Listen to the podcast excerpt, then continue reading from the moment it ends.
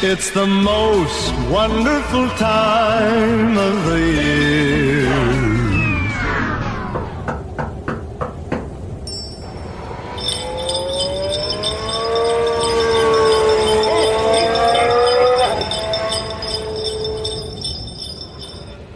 Formula Podcast, az autósport és formula magazin műsora. Hírek, vélemények, minden, ami F1 és autósport.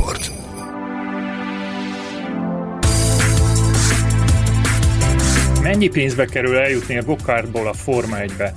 Hozhat-e valódi változásokat az erőviszonyokban a 2022-es technikai szabályváltozás? Milyen lenne a szágódó cirkusz csapatonként három autóval? Üdvözlünk minden Forma 1 szurkolót, a Formula Podcast 66. rendhagyó adását hallhatjátok. Ismét köszöntöm kollégáimat Mészáros Sándort és Gellérfi Gergőt. A napsüsről rátok, sziasztok! És boldog karácsony mindenkinek, sziasztok! Engem Betlen Tamásnak hívnak. A mai adásban egy korábbi műsor kiváló fogadtatásán ismét fellelkesülve megint a hallgatók által feltett kérdésekre válaszolunk, és miután rengeteg e-mailt és hozzászólást kaptunk a Formula Podcast Facebook csoportban, gyorsan bele is vágunk a kérdésekbe. Maradjatok velünk az adás végéig, hiszen a levelet írók és a kérdésküldők között három szerencsés hallgatót kisorsolunk, akiket a rendhagyó Form 1-es fajonaptára jutalmazunk. Ha már a kérdések és ha már a hallgatók, akkor okvetlenül meg kell említenünk, hogy egy újabb lépcsőfokot sikerült teljesítenie a Formula Podcastnak azzal, hogy rendhagyó csomagok érkeztek a, a műsor készítőikhez. Csík Nándortól Gyuláról. Mit sejtesz te, Sanyi, hogyha Gyuláról küld valaki valamit, akkor mi lehet abban a csomagban? Gyula a hazai automotorsport egyik égköve, én azt gondolom, hogy ezt túlzás nélkül lehet kijelenteni. Boldog karácsonyt szeretnék egyébként kívánni én és minden kedves hallgatónak az előbb, csak egy sima beköszönéssel indítottam. Szóval Gyula, én azt gondolom, hogy az egyik égköve a magyar eh, automotorsport eh, palettának. Fantasztikus tereprali versenyek eh, bonyolódtak ott a, az évek során. Nekem is alkalmam nyílt a néhány versenynek a rendezésébe ott belebonyolódni. És hát azt kell, hogy mondjam, hogy nem véletlen az, hogy Csík Tándor megtorpedózott belünket egy ilyen csomaggal. Gyulán nagyon-nagyon szeretik az automotorsportokat, mi is nagyon-nagyon szeretjük a gyulaiakat, úgyhogy ezúton is üdvözlünk ott mindenkit. Különösen Csík Nándor barátunkat. És ugye Gyuláról a tereprali és a vágyfürdő mellett azért a kolbász az, ami még az embernek eszébe juthat. Ugye ezt kaptuk többek között. De, már... de ezek, ezek szerintem nem jártál még Gyulán, vagy jártál, Gergő? Mert? Hát mert akkor a pálinkát kellett volna említeni. Jaj, de nem, nem, nem, de én jár, csak én nem italozom annyit. Jaj, bocsánat, Na, ezt hagyjuk talán. Nekem egyébként hosszú, éve, hosszú éveken keresztül az Afrika rész előtti felkészülésnek a, az utolsó stációja az néhány nap volt Gyulán, ahol tényleg a telefon kikapcsol, minden az ég egyet a világon kikapcsol, és, és tényleg egy felfrissülő, felfrissülés szolgáló néhány napot töltöttünk ott el kedves feleségemmel azért, hogy, hogy ugye az Afrika rész minden évben egy embert próbáló torna, úgyhogy nekem, nekem egyebek mellett a, a tereprali verseny mellett az Afrika részeket megelőző utolsó néhány napot is jelentette Gyula soká sokáig. De ha már a pálinka följött, akkor azért én is elmondom, hogy épp hiszen ugye ez volt a csomagban a kolbász mellett, és kíváncsian várom, milyen lesz az ünnepek során, valószínűleg lesz alkalom megkóstolni. Múlt héten például Gyulai bodzavirágos pálinkát volt szerencsém megízlelni, és meg kell mondjam, hogy kiváló volt.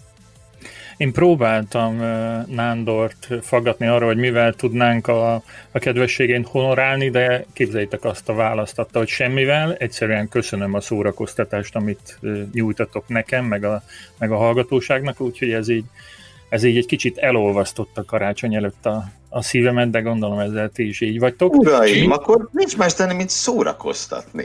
Szórakozni, de kezdjük azzal, hogy kijelentjük, hogy Csík Nándor for president. Ezt, ilyen. Ezt abszolút megérdemli, igen, hogyha egy ilyen címet elnyer. Gergő, hogyan válogattuk ki a, a kérdéseket ebben az adásban? Légy szíves, Hú, emberek, hát föladtátok a leckét nekem, mármint ezt most a hallgatóknak mondom.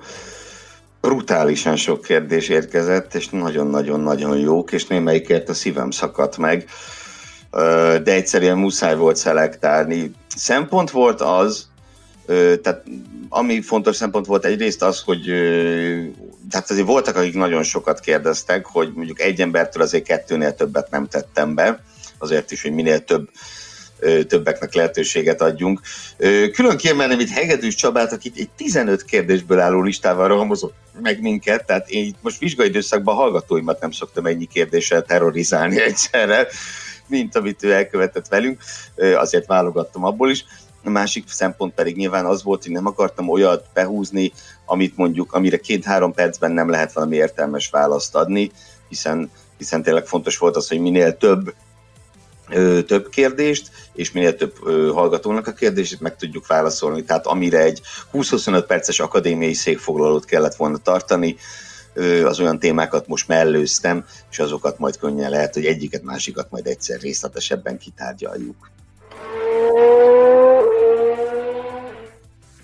Gergő ügyesen szelektálta nekünk a kérdéseket téma választás szerint. Az első csoportban a villámkérdések és a gyors válaszok tartoznak. Legelőször is Büki Bálint felvetése, ha egy tízes skálán kéne osztályozni a 2020-as szezont, hol helyezkedne el a számegyenesen? Ehhez kapcsolódva a számotokra melyik szezon vagy szezonok voltak a 10 per 10-esek? Egy rövid választ nekem is megengedtek, srácok? A... Meg, neked bármit megengedünk. Köszönöm. Én azt mondom, hogy ahhoz képest, amit amit vártunk ettől a szezontól, én egy, egy 9 és felest simán megadnék e, ennek az évnek. Abból a szempontból nem jár csak a tízes szerintem, hogy, hogy nem, nem volt harc a világbajnoki címért, de ettől eltekintve szerintem parádé, amit, amit láttunk. Hogy vagytok vele? Én tízest húzok be.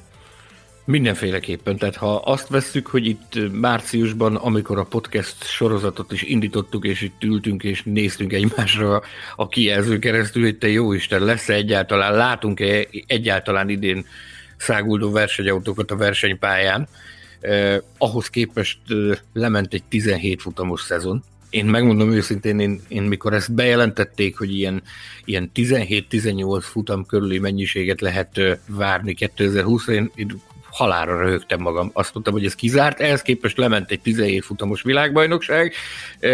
Attól, hogy a világbajnokság nem volt maga, a, a titulusért zajló küzdelem nem volt izgalmas, szerintem borzalmasan jó versenyeket láthattunk, és hát annyi minden történt idén a pályán, a pedokban és a pályán kívül, hogy azt máskor egy évtizedre szokta a Form egy felosztogatni ennyi eseményt, meg ennyi izgalmat.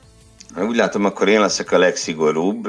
Én 9 pontot tudnék adományozni. Egyszerűen azért, mert nem volt küzdelem a világbajnoki címért. Azt viszont hozzáteszem, hogy hogy mondjam, domináns szezon, tehát olyan szezon, amiben valaki ledominálja a mezőnyt, szerintem nem volt jobb az F1 történetében. Ennél én egy pontot kénytem vagyok levonni azért, mert nem volt bajnoki harc. És ugye a kérdés másik fele, hogy a 10 per 10-es szezonok, nekem kettő jutott eszembe, ahogy eltöprengtem rajta, az egyik a 2008-as, a másik pedig a 2012-es. Nekem ez a két év a csúcs az eddigiek közül, de az idei is közel állt ehhez. 12-es az nálam is sanszos, még, még talán idehoznám 2003-at, az is egy, az is egy érdekes és mozgalmas év volt. Tehát csak, hogy, csak hogy ebben az évezredben maradjunk úgy. A személyes érintettség kapcsán 2008 természetesen, amikor már sokszor kibeszéltük, hogy, hogy itt Meséljük megint, hogy pesgőztél? hogy, hogy ittunk pesgőzt a világbajnoki címére. A következő kérdés Újvári Zoltántól érkezett. Ha F1-es pilóták lennétek, melyik csapathoz igazolnátok a legszívesebben? Kezdjétek ti. Hát akkor most kezdem én. A mostani helyzetben én a McLarenhez. Nagyon röviden azért, mert ott olyan egészségesnek tűnik az egész közeg, a környezet, óriási fejlődési potenciál van a csapatban, és nem egy vadállat lenne a csapattársam, mint a Mercedesnél vagy a Red Bullnál. Az Alfa Tauri nagyon szimpatikus még egyébként, de hogyha én versenyző lennék, én nem akarnék Helmut Marko alá tartozni, semmilyen értelemben. Ott az a szerencse, hogy nem feltétlenül Helmut Markóhoz tartozol, mert van, van, egy, van egy köztes lépcsőfok, akit Franz Tosznak hívnak, aki sokszor kicsit mogorvának tűnik, és, és ilyen harapós kutya benyomását kelti Franz Toszt. Ehhez képest egy végtelenül szívélyes ember. Én azt hiszem, hogy itt a Formula Podcastben már, már beszéltem is arról, hogy amikor a versenyeken vagyunk, akkor, akkor nekünk a, a Toro Rosso Alfa Tauri az otthonunk. Tehát ott az, ahol úgy elfogadtak bennünket, hogy gyakorlatilag már porszívóztunk is. Szabó Bicók Szilárd operatőr barátomban mi már porszívóztunk is a, a, a csapatnak a motorhomjában, úgyhogy én azt el tudnám képzelni, meg egyetértek veled abban, hogy a McLaren az jelenleg egy olyan egészséges közeg, egy olyan humánus közeg is, ahová, ahová az ember szívesen betenné a lábát, hogyha autóversenyző lenne. A tehetségemhez miért tenném valami olyan kis csapathoz igazolnék, ahol, ahol DVTK, alkalmat... DVTK rally szakosztály. Hát ugyan a DVTK rally szakosztálya adott most egy bajnokot a, a magyar autósportnak, Hadik András személyében, de, de ott, ott korlátozottak a vezetési lehetőségek, maximum navigátornak lehetne beülni, de, de hogyha a Forma 1 maradunk, akkor tényleg egy olyan szimpatikus kis csapatba kellene szerintem igazolni, ahol, ahol alkalomattán ha körülmények úgy engedik, akkor van lehetőség egy kiugrásra és egy, egy olyan győzelemre, amilyet talán idén is láthattunk a, az idei szezonban egy-egy pilótától.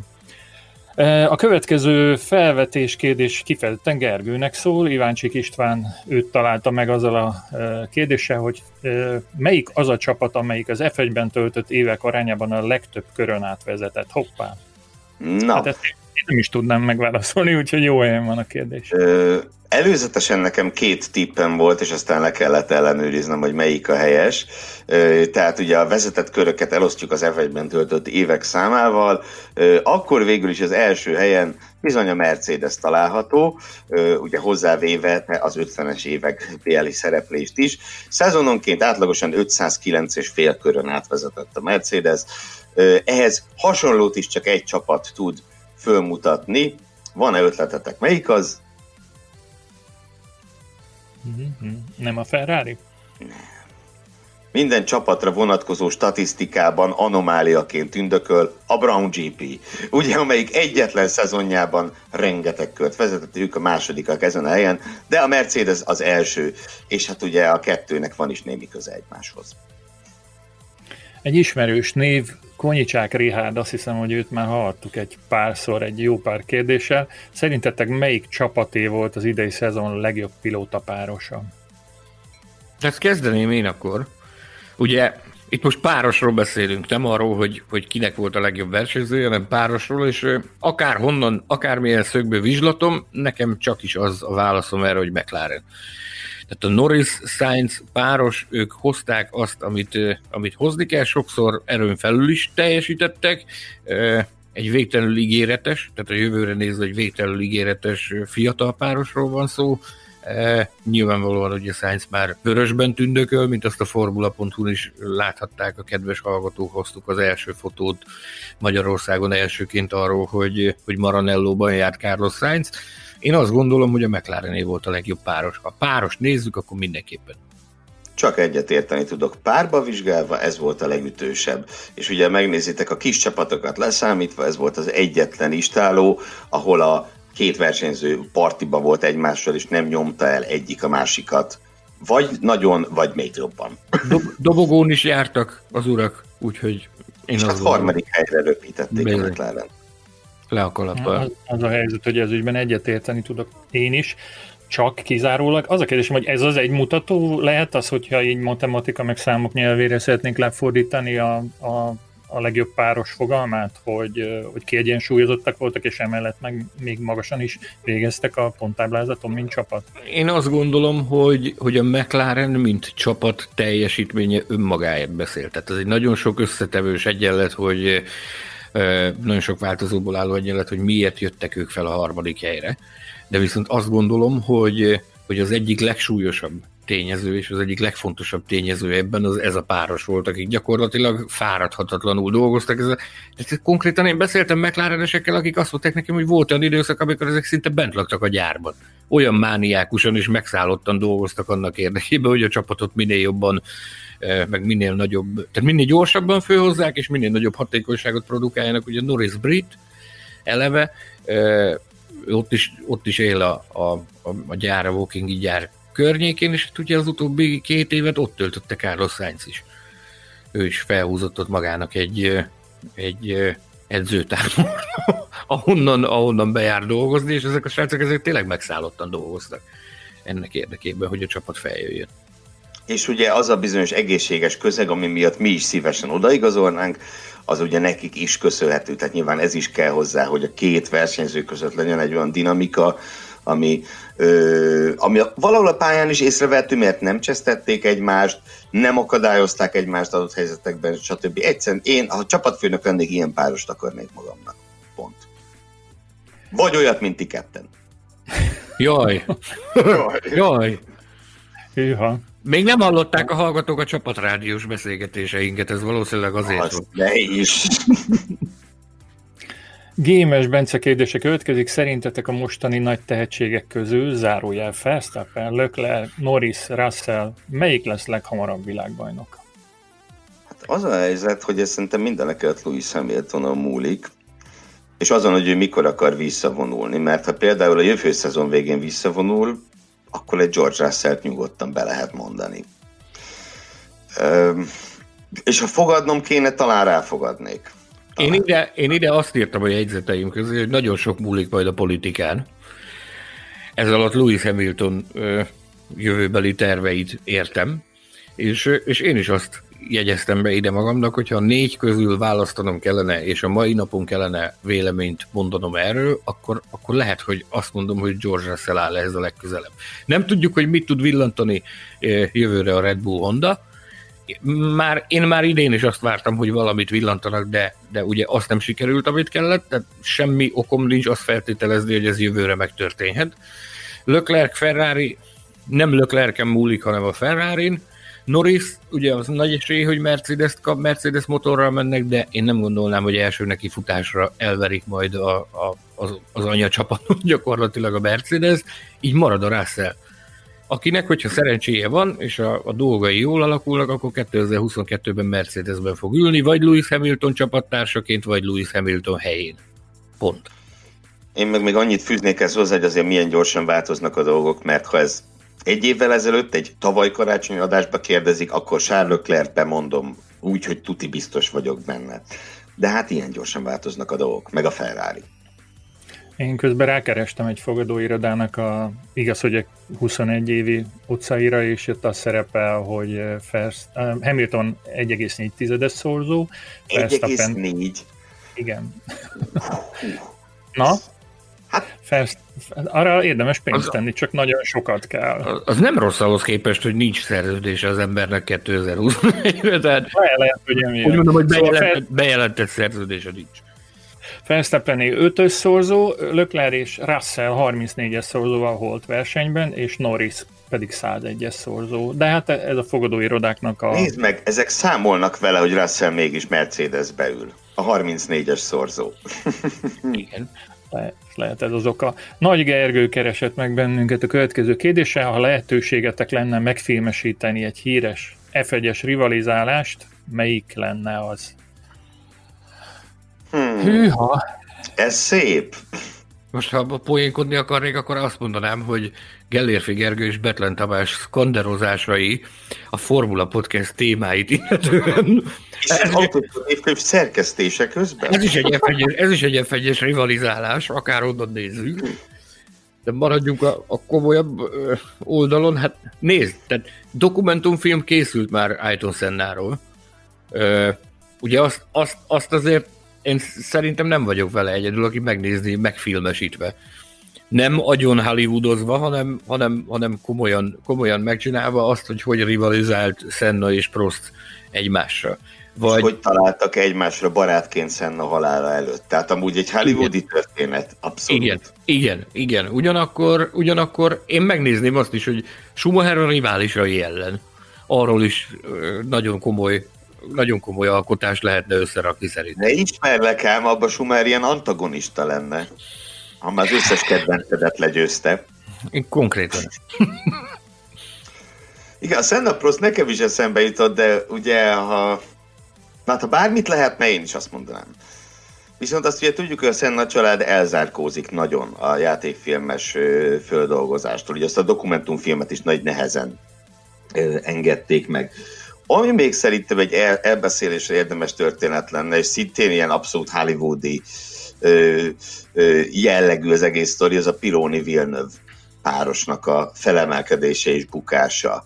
Ö, ugye azzal a kis epilógussal a végén, hogy a ö, Pironinak a, ö, a, a, az élete párja az, az ikreit kettejükről nevezte el, amikor már mindketten meghaltak, szóval itt egészen elképesztő történetek voltak.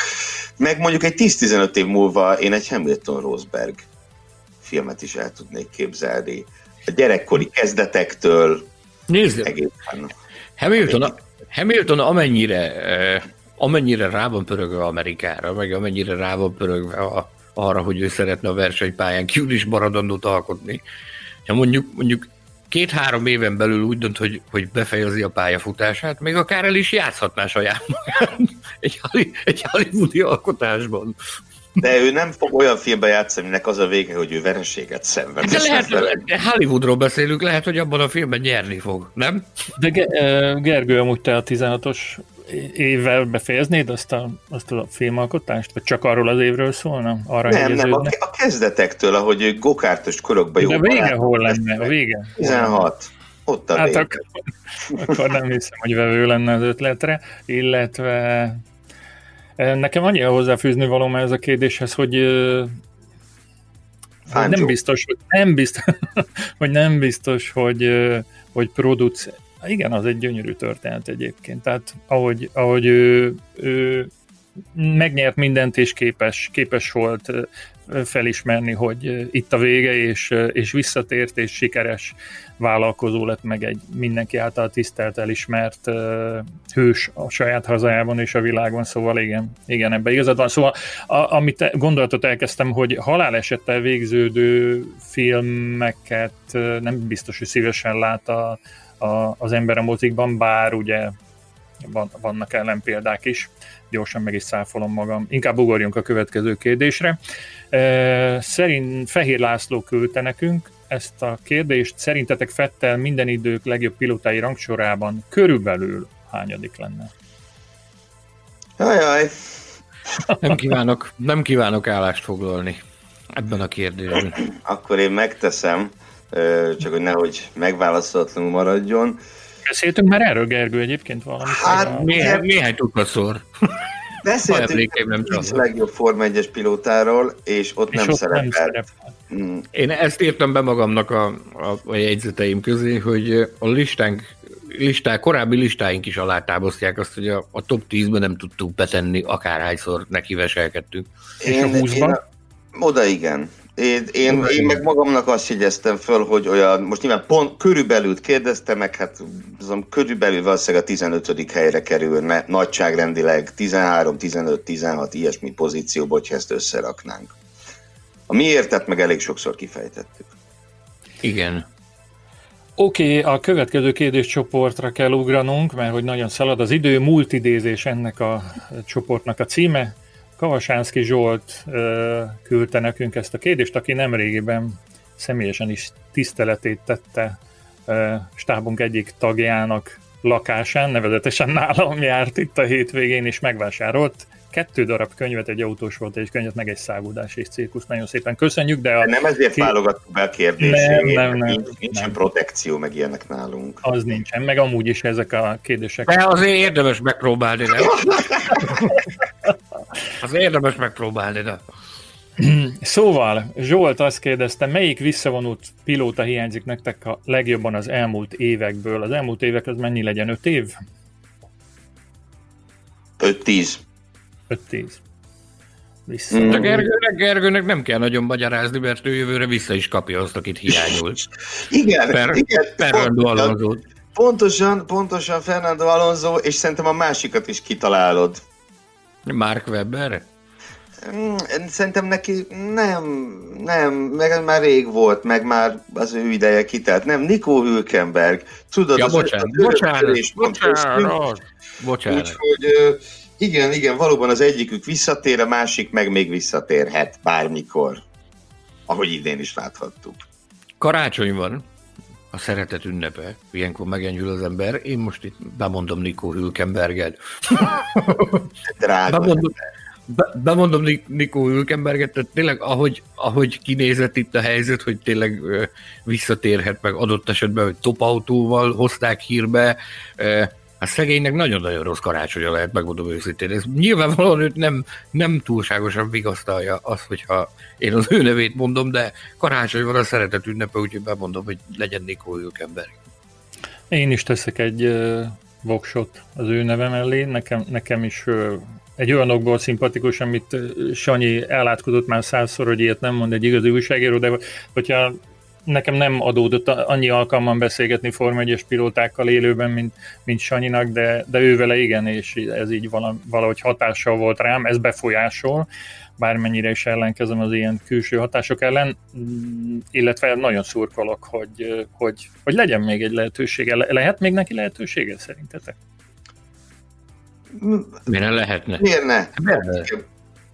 Tavaly? Tavaly ilyenkor lehet, hogy azt mondtam volna, hogy nem, de az idei év után ha valaki üdvözlő üzeneteket küld a csapatfőnököknek, most akár szenteste alkalmával üdvözlő WhatsApp üzeneteket, vagy, vagy online képeslapokat, hogy tudja, és ez nyugodt lesz, hogy az Nikó Hülkenberg. Lehet, hogy kolbászt és pálinkát is küld. Lehet, hogy kolbászt és pálinkát is küld ö, egyes csapatfőnököknek. Nézd, tehát az, az, az idei évből kiindulva ö, én úgy gondolom, sajnálatos módon, hogy azt, azt nem jelenthetjük ki, hogy a, a 2021-es év az biztosan úgy zajlik majd, hogy minden a régi kerékvágásban megy, tehát itt, itt potenciálisan lehet számítani felfordulásra a Covid miatt, minden egyéb más miatt is. Miért ne foroghatná ki úgy a lapjárás, hogy, hogy, hogy a Hülkenberg is kapjon egy volát valahol? Nem tudhatod. Nem tudhatod. Nem már nem mondhatjuk biztosra sem, de, de, de azt sem jelenthetjük ki, hogy nem fog lehetőséget kapni 2021-ben. Egy kisé bonyolult a felvetés fog következni Borhi Mihály tollából. Azt mondja az úr, hogy többször láthattuk, hogy sokan letették a lantot az adott szezon végén, megadták a módját a búcsúzásnak, majd idővel visszatértek, de nem feltétlenül oszlattak el minden kételyt azzal kapcsolatban, hogy valóban helyük van-e itt az adott idényben. Szerintetek F1-es pilótaként mikor és hogyan érdemes búcsút inteni a száguldó cirkusznak? Na hát, ez egy ilyen ez szakértői kérdés, vagy ez ilyen csapatvezető? Ki tudná erre nagyon jó választ adni, rajtunk kívül persze? Hogy érdemes visszavonulni? Azt nem tudom, hogy erre ki tudna jó választ adni. Talán egy ember, Nikó Rosberg, tehát ő például biztosan tud erre jó választ adni. Vagy Fangio, ugye? Vagy Fangio, igen, igen. Tehát alapvetően azt gondolom, hogy úgy, és nyilván nem mindenkinek adatik meg, hogy világbajnokként vonuljon vissza, de alapvetően úgy érdemes, hogy mindazt, amit te magadról fölépítettél, azt ne kezd el módszeresen lerombolni. Ö, utána ilyen-olyan mezőnyvégi bohóckodásokkal, vergődésekkel, stb. Jó példaként említhetném például az emint citált Mark Webbert. Szerintem ő, ő tökéletesen megtalálta a pillanatot a visszavonulásra. Még erejeteljében volt, top csapatnál volt, az egyértelmű volt, hogy ott neki kitelt az ideje, és már nem, nem akar tovább menni. Biztos lett volna helye, ha más nem a középmezőnyben. De szerintem így érdemes csinálni, és nem érdemes eljutni odáig, mint mondjuk, szerintem a negatív példát tehát Damon Hill-t mindenképp ide tudom sorolni, az utolsó szezonja az egészen kínos volt. Ugye ő maga is többször ki akart szállni szezon közben, aztán végre az utolsó futamot egyszer csak föladta, bármint egy tökéletes autót a boxba hajtott, hogy most van elege. Az ilyen, az ilyen az nem szép, és, és, és, és, szurkolóként nem jó látni.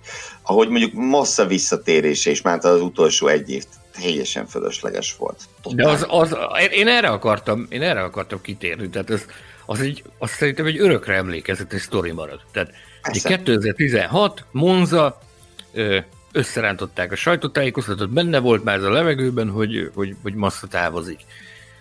Megtörtént a sajtóértekezlet, sírt rít mindenki, hogy, hogy Felipe távozik a Forma 1-ből, tényleg egy érzelmes esemény volt azon a, azon a csütörtöki napon ott lenni a Williamsnek a motorhomjában. E, számoltuk visszafelé a versenyeket, hogy még ennyi van, és akkor Massa távozik, közben nekem, nekem jött az, az ötletem, hogy én megkérem őt arra, hogy a száguldás és cirkuszhoz adjon nekünk egy előszót, mint búcsúzó pilótát. Soha nem fogom elfelejteni, hogy, hogy Nikolász ott oda rendelte masszát, megbeszéltük, leültünk a komputer mellé, és ott írkáltuk gyönyörűen a, az előszót a, a kiadványhoz. Majd a, a hétvége végeztével ugye elköszöntünk egymásra, hogy akkor ennyi volt, köszönjük szépen, majd, majd küldünk neked tisztelent példányt, mi egymás, és ugye eltelt egy néhány hét, és ott is kiforogta.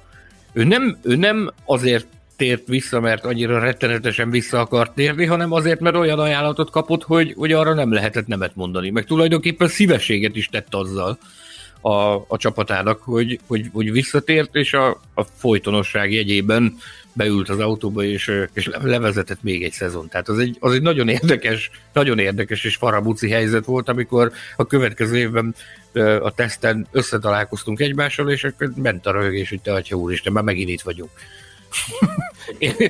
Tehát az egy, az egy furcsa helyzet volt. Meg kell találni azt a pontot tényleg. Én úgy gondolom, hogy méltósággal kell visszavonulni. Nem szabad megengedni azt, hogy fogalmazták Gergő, hogy bohócot csináljon az ember magából, és akkor elhúzni innen. Nagyon tanulságos sztori volt Járnó Trulli története is, amit itt mesélt el nekünk a Formula Podcastben, hogy ő sokkal nagyobb reményekkel írt alá ehhez a Lotus Kéterhem nevű formációhoz. Azt gondolta, hogy ott komoly tervek vannak, komoly szándék van, aztán amikor szembesült vele, hogy nem, akkor egy éven keresztül könyörgött, hogy keressenek valakit a helyére, hogy, hogy vissza tudjon vonulni, mert annyira kínosnak és vállalhatatlannak érezte azt a helyzetet, ami ott van.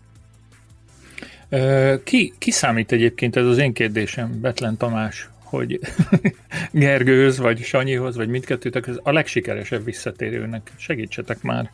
Niki Lauda. Én azt gondolom, hogy igen, tehát visz, több év kiadás után visszajött és világbajnok lett. Egyelőre Niki Lauda. Egy spanyol fickóra hívnám föl a figyelmet. Vagy hát nyilván tehát Ellen Prost esete szerintem más, mint Laudái, mert Prost ugye ő is kihagyott egy évet, de ő nem akart visszavonulni. Lauda meg itt hagyta az egészet, és elment repülőzni. Kicsit leegyszerűsítve. Aztán hát kellett még egy kis pénz. És visszajött keresni egy kis pénzt, ami olyan jól sikerült, hogy világbajnok lett. Ez szerintem parádé. parádé. Utánozhatatlan. Nagy Gergő kérdezi tőlünk, hogy néz neki számotokra a 2000-es évek álomcsapata, nevezetek meg gondolom karosszériát, motort, pilótát, csapatvezetőt. Hát ez egy elég többszörösen összetett kérdés, de gondolom készültetek. Én igen. Sanyi, te készültél erre? én, én annyira nem fogom túlbonyolítani, de mondd te, aztán utána mondom én. Hát én legnagyobb részt gyakorlatilag 2000-es évekről van szó, akkor én, én össze, összegyúrnám az alkotó elemeit a 2000-es évek első fele ferrari és a, és a mostani Mercedesnek. Nem beszéltünk össze, de, de nekem is ez a receptúrám. Egyetlen egy esetben nem. Természetesen nem úgy, hogy Schumacher és Hamilton. Na nem, tehát két ilyen vezérbika nem lehet egy csapatban. És egyébként itt nem jutnék döntésre, mert a karosszériát valószínűleg inkább a Ferrari-tól venném, mármint az akkoriból. Az erőforrást inkább a Mercedesből, sőt mindenképpen a Mercedesből. Talán a csapatfőnököt is inkább Toto Wolfnak hívnák, de mintha Zsántot nem érdemelne meg minden tiszteletet, elismerést. Hogy Nekem Schumacher... erre van spéci megoldásom van erre. Igen. A, a csapatfőnöki tisztséget Toto Wolf viselni, a csapat elnöki tisztségét pedig Zsantot viselni. Gyönyörű, gyönyörű. Schumacher vagy Hamilton, igen, igen. Schumacher vagy Hamilton, hát adné. Én Ez összeraknám. Így... Menjenek együtt. Kérlek szépen. Menjenek együtt. Miért ne mennének? Menjenek. Áldás. Akkor megold. menjenek együtt. Men, okay. Menjenek együtt. Schumacher, Hamilton, Ferrari Kaszti, Mercedes motor, Toto Wolff a csapatfőnök, Zsantott a csapat elnöke. tesztpilóta Alexander Wurz, akiről ugye úgy tartották, hogy olyan jó tesztpilótája senkinek nem volt. Szegénynek ráment erre a Forma 1-es karrierje. Mert Igen. sokkal hasznosabb volt tesztpilótának, mint versenyzőnek. Most már csak annyi a kérdésem, hogy ha összeállt volna ez az alakulat, és gondolom akkor mindent megnyert volna, amit lehetett volna egy tíz éven keresztül, akkor, akkor neveztem volna e bárki őket álomcsapatnak, ha, ha egy ilyen álmokfutást rendeznek. A... Nem, utálták volna őket.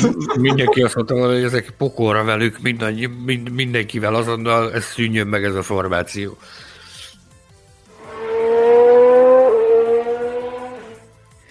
Jöjjön az utánpótlás szekció, a Forma 1-be kerülés kérdései. Szentgyörgyi Marceli az első kérdés. Szerintetek mennyi pénz kell, ha a tehetség adott, hogy az egyszerű bérgokátból minden beleszámolva fel lehessen kerülni a Forma 1-be?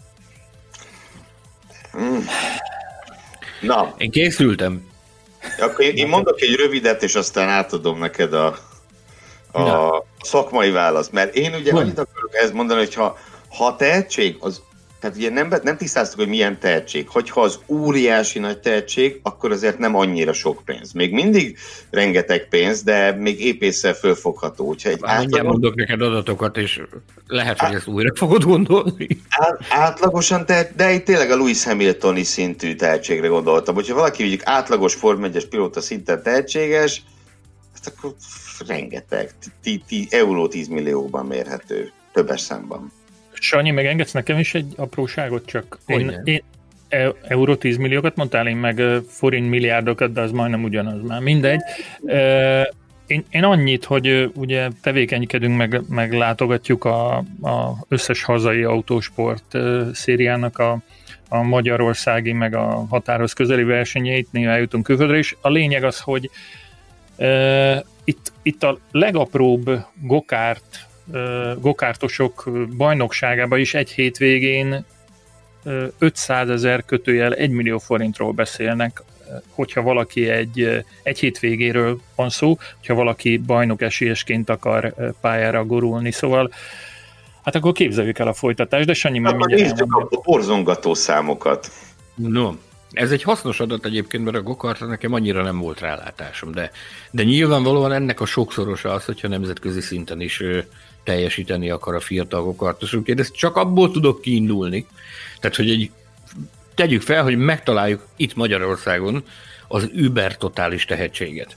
Aki tényleg a valaha látott, valaha a földre született legnagyobb tehetséget mi itt megtaláljuk Magyarországon, és őt szeretnénk elverni a, a Form 1 ez, ez azt feltételezi, hogy gyakorlatilag bárhol indítjuk, megvan benne az a képesség, hogy rögtön mindenütt versenyképes, rögtön mindenütt nyer, és léphet tovább. Mondom, hogy én itt, én itt hogy látom. Tehát a gokart, azt mondj egy összeget rá, Tamás, hogy mibe kerül egy-két jól sikerült gokartos szezon nemzetközi szinten, hogy, hogy be lehessen nyomni ezt a, ezt a fiatal tehetséget Forma 4-be.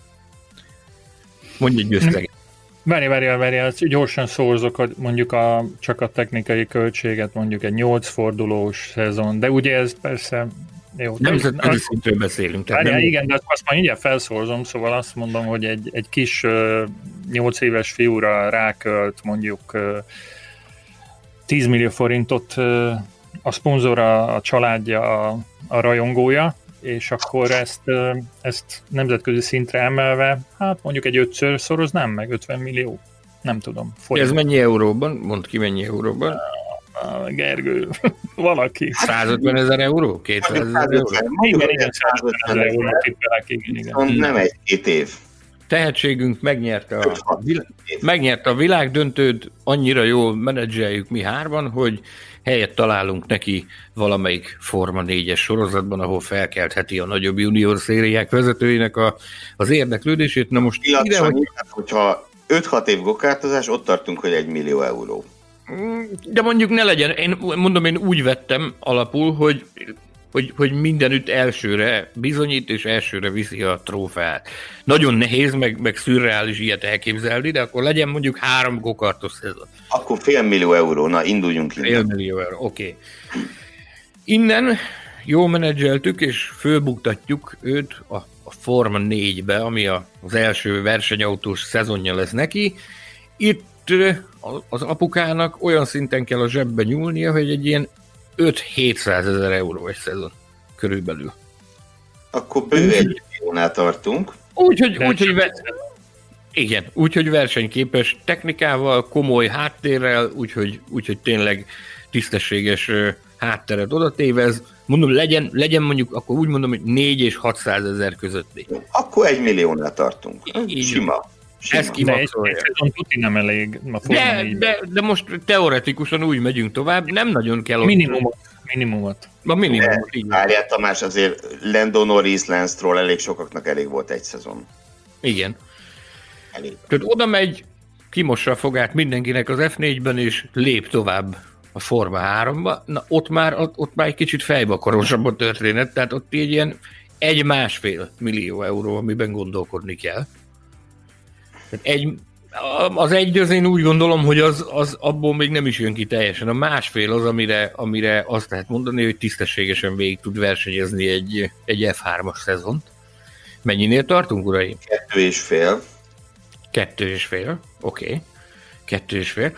F2, tehát ú, jött a, jött a mi emberünk, agyon csapott mindenkit, lép tovább az F2-be, na ott, ott, ott, ott egy olyan kettő és fél millió euróval kell kalkulálni ahhoz, hogy, hogy azt lehessen mondani, hogy tényleg az elejében tud menni, megfelelő háttérrel, megfelelő ö, mindennel, amire, amire szüksége van neki, és hát közel sem biztos, sőt, itt, itt azért nagyságrendileg fogadhatunk arra, hogy egy F2-es év az, az nem lesz elég arra. Tehát itt, itt mindjárt szorozhatunk kettővel, az, az azt jelenti, hogy csak az F2-re költsünk el 5 millió. Akkor hét és fél dél tartunk. Várjál. Most Várjál, kerüljünk be egy pilóta nevelő programba.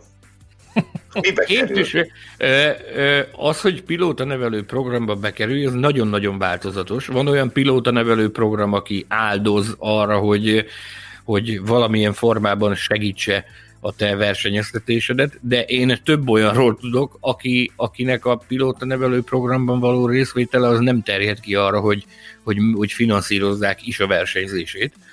Tehát csak pusztán azt a hátteret adják meg neki, ami ahhoz szükséges, hogy ő megfelelően felkészült legyen a versenyre. Akkor nézzük, Verseny. maradjunk egy ilyen nullás szerződésnek, ott tartunk, hogy hét és fél millió. No, igen. És hát én itt még bekalkuláltam azt is, hogy akármekkora über totális tehetség az ember, a mai világban egy kis adalékanyag, és itt a Petlen Tamás kedvenc témáját, a pénzt, az nem árt, hogyha van eh, ahhoz, hogyha te be akarsz kerülni valamilyen formában, tehát versenyzőként be akarsz kerülni a, a, a Forma egy körforgásába, valamiféle minimális kis gyufás katúja nagyságú szponzori motorizát azért illik hozni magaddal. Én ide még 10 millió nagyságrend? én ide, én ide beírtam, hogy, hogyha valaki über totális tehetség, eh, az azt feltételezi nyilvánvalóan, hogy helyet fog kapni, meg, meg, meg el tudja adni magát, de hogy biztosra menjünk, én még ide beírtam egy olyan 4-5 millió eurónyi szponzorpénzt. Nagyon Én úgy jó, ha gondolom- Uber tehetséges, akkor olyan 13 millió eurónál állt meg a történet, de ehhez Uber tehetségesnek kell lenni. Én azt gondolom, hogy ez a realitás. Tehát ezeket az F2-es, meg F3-as, meg F4-es számokat, ezeknek, ezeknek utána jártam az évek során. Tehát nem véletlenül keserget, például, hogyha ha, ha visszahallgatja valaki azt a Formula Podcast adást, amikor Zsanalézivel beszélgettünk, ugye ezzel kezdte. Ugye ő eladta az F40-es ferrari azért, hogy a Giuliano tudjon idén versenyezni, meg hát a, a podcastben is ezzel kezdte a kesergést a Józsan, hogy, hogy olyan szinten vannak elszabadulva a, a, a versenyzéshez szükséges, tehát olyan, olyan elképesztő pénzügyi hátteret kell előteremteni, ami már, ami már irreális. Ugyanerről keserget, ugyanitt a Formula Podcastben Jacques Villeneuve is. Hogy nagyon-nagyon sok tehetség azért kallódik el, mert, mert nincs lehetősége megteremteni ezt a pénzügyi hátteret, ezért indított ő például egy, egy, egy spéci ilyen, ilyen tehetségkutató programot. Én azt gondolom, hogy ez a kőkemény realitás, hogy ekkora összeg kell, még akkor is, hogyha ha, ha az ember über totális tehetség. Na, tehát akkor ez olyan 4,5-5 milliárd forint, közben átszámoltam. Tulajdonképpen a, a rekord lottó nyeremény, ez pont elég hozzá. Amikor Baumgartner Zsolt ott volt a lehetőség kapujában, akkor ugye az már nem most volt, meg más viszonyok uralkodtak, de ott talán 10 millió dollárról beszéltek a, a Minardi ülése akkoriban annyiba került sem. Nyolc. Nyolc. Nyilvánvalóan hivatalos adatok nincsenek, nem hivatalos adatok vannak, amiket maradjunk annyiban, hogy jó forrásokból hallottunk. Ott, ott 8 millió dollár volt a, a, a csomag. És ugye, ugye a mezőny gyakorlatilag leggyengébb autóját kapta ezért a Zsolt. Az előző kérdés, kérdéshez kapcsolódik Szólik Dávid felvetése. Milyen tehetségeink vannak Magyarországon, egyáltalán vannak-e? Kit lesz érdemes követni az elkövetkezendő években, illetve nagyjából mekkora cégek, szponzorok kell, hogy csatlakozzanak, álljanak be egy tehetség mögé, hogy eljusson a Forma 1-ig. Ezt egyébként többen is kérdezték, például Sóvári Ádám és ifjú Paplászló is felvetette. Sanyi Gergő. Nézzünk egymásra. E, nyilvánvalóan... Ez volt a kérdés, mekkora? Nagy, nagyon, nagyon nagy cégek, Óriási és cégek. állami szerepvállalás is. Fiatal tehetségeink vannak, akik, akikről tudjuk, hogy ezt az álmot kergetik, hogy a Forma 1 szeretnének egy napon versenyezni. Hála jó Istennek, elég sokan vannak, meg én biztos vagyok benne, hogy, hogy a jövőben még többen lesznek, akik, akik azért ülnek majd kisgyerekként gokartba, mert az az álmuk, hogy egy napon Forma 1 pilóták legyenek. Az előbb, ahogy a számokról beszéltünk, itt nagy cégek jöttek szóba, hogy, hogy, hogy nyilvánvalóan nagy cégek nélkül nem lehet, ugyanakkor ez teljesen egyértelmű, hogy Gergő is mondta, állami szerepvállalás nélkül én amondó vagyok, hogy az jelen pillanatban Magyarországról ez kivitelezhetetlen. Hogy ne legyen, tehát állami szerepvállalás nélkül én amondó vagyok, hogy nem tudunk eljuttatni egy fiatal pilótát a Forma 1 Ugyanakkor azt is meg kell jegyezni, hogy meg is megfogalmazódott a kormányzat részéről a közelmúltban, hogy, hogy, hogy nem zárkózik el ettől a, a, a kormányzat, hogy a, hogy a jövőben valakit a MotoGP-ig és a Forma 1 elsegítsenek. Ha nem tévedek, ez Palkovics László innovációs és technológiai miniszter mondta, ami, ami azért sokok, sokunk szívét megdobogtatta, hogy, hogy van ilyen ilyen elképzelés, meg van ilyen terv, úgyhogy meglátjuk, hogy ebből mi fog materializálódni, vagy hogy, vagy hogy, hogy lehet ezt, ezt kivitelezni. Én úgy gondolom, hogy sokan vagyunk, akik, akik örülnénk ennek, hogyha ha lehetne újra arról beszélni, hogy egy magyar fiatal a Forma egy kapuit döngeti, de hát majd meglátjuk, hogy, hogy, hogy milyen kihívásokat tartogat ez az út, meg maga a világ. Tehát a, a, maga a világ is nagyon komoly kihívásokat tartogat, hogy hogy, hogy tud egy, egy állam szerepet vállalni egy ilyen projektben. Hát igen, aztán biztos, hogy nagyon visszás lesz majd ennek az egésznek a megítélése, ahogy annak idején az is az volt, amikor Baumgartner Zsolt kapott állami támogatást, ugye egy teljesen más politikai közegben, nyilván mindenki tudja, miről van szó.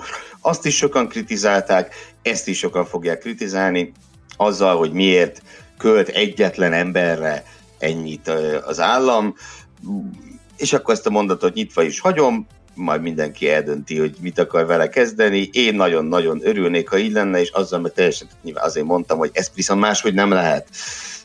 Tehát itt nagyjából úgy kell föltenni a kérdést, hogy akarunk-e Forma 1-es pilótát, meg akarunk-e MotoGP versenyzőt, és ha igen, akkor akkor számolni kell azzal, hogy ennek ez az útja. Ami nagyon jó, most ne, ne mondjunk neveket, abban maradtunk, hogy nem mondunk neveket, de hogy vannak a nemzetközi formulautó szintéren is autóversenyzők, és talán még többen is lesznek, de már idén is ugye egynél többen voltak, ami meg kulcsfontosságú, tehát F4-ben is hasonló szintereken föl kell tűnnie magyar versenyzőknek, minél többnek, annál jobb, ahhoz, hogy utána lehessen nagyobb célokban gondolkodni. De jelen állás szerint azt gondolom, hogyha már egy F2-ig eljutna egy magyar versenyző, már az is egy elképesztően nagy dolog lenne, és legyünk nagyon büszkék arra, hogyha magyar, nem így magyar zászló alatt, de Magyarországon élő és nevelkedő versenyző ott van a Formula 2-ben, és ez nagyon jó. Hozzá kell tennem azt is, hogy akik lapozgatják az autósport évkönyvet, biztos, hogy megtalálják ezeknek a nemzetközi szinten vitézkedő magyar fiataloknak a, a neveit, meg az idei eredményeit. Ugyanakkor nagyon fontos azt is, tehát nem lehet csak ülni és várni a sült galambot, tehát, hogy majd jön valaki, és akkor kinyitja előttem az ajtót, a magyar fiataloknak igenis teperni kell, meg kell teremteni a jogalapot arra, hogy meg lehessen formálni az igényt arra, hogy akkor, akkor őt érdemes komolyabban is támogatni, érdemes pénzt investálni bele, mert hogy a, az országnak jó hírét kelti, jó hírét viszi, és, és komoly, hát, hogy is fogalmazok, marketing hozadéka lehet annak, hogyha ha, ha eljut a, a, a legmagasabb géposztályig. Úgyhogy kíváncsian várjuk a jövőt ilyen fronton, hogy mire lehet számítani. Én még annyit tennék hozzá, hogy nem kellett nagyon keresgélni, de a, a legnagyobb magyar vállalati lista elején nyilván a MOL található, hogy ők támogatnak-e versenyzőket, autóversenyzőket, bármilyen versenyzőket.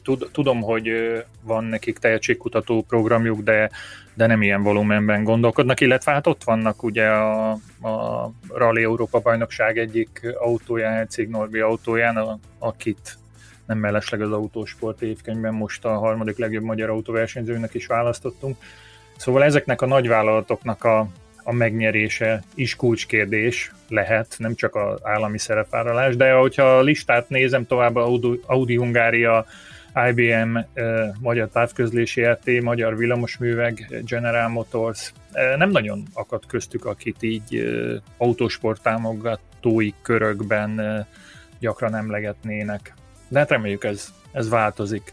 Ugorjunk. Viszont támogathatják az, támogathatják az Autosport és Formula magazint, tehát egész nyugodtan. A Formula podcastet is minden felajánlást várunk.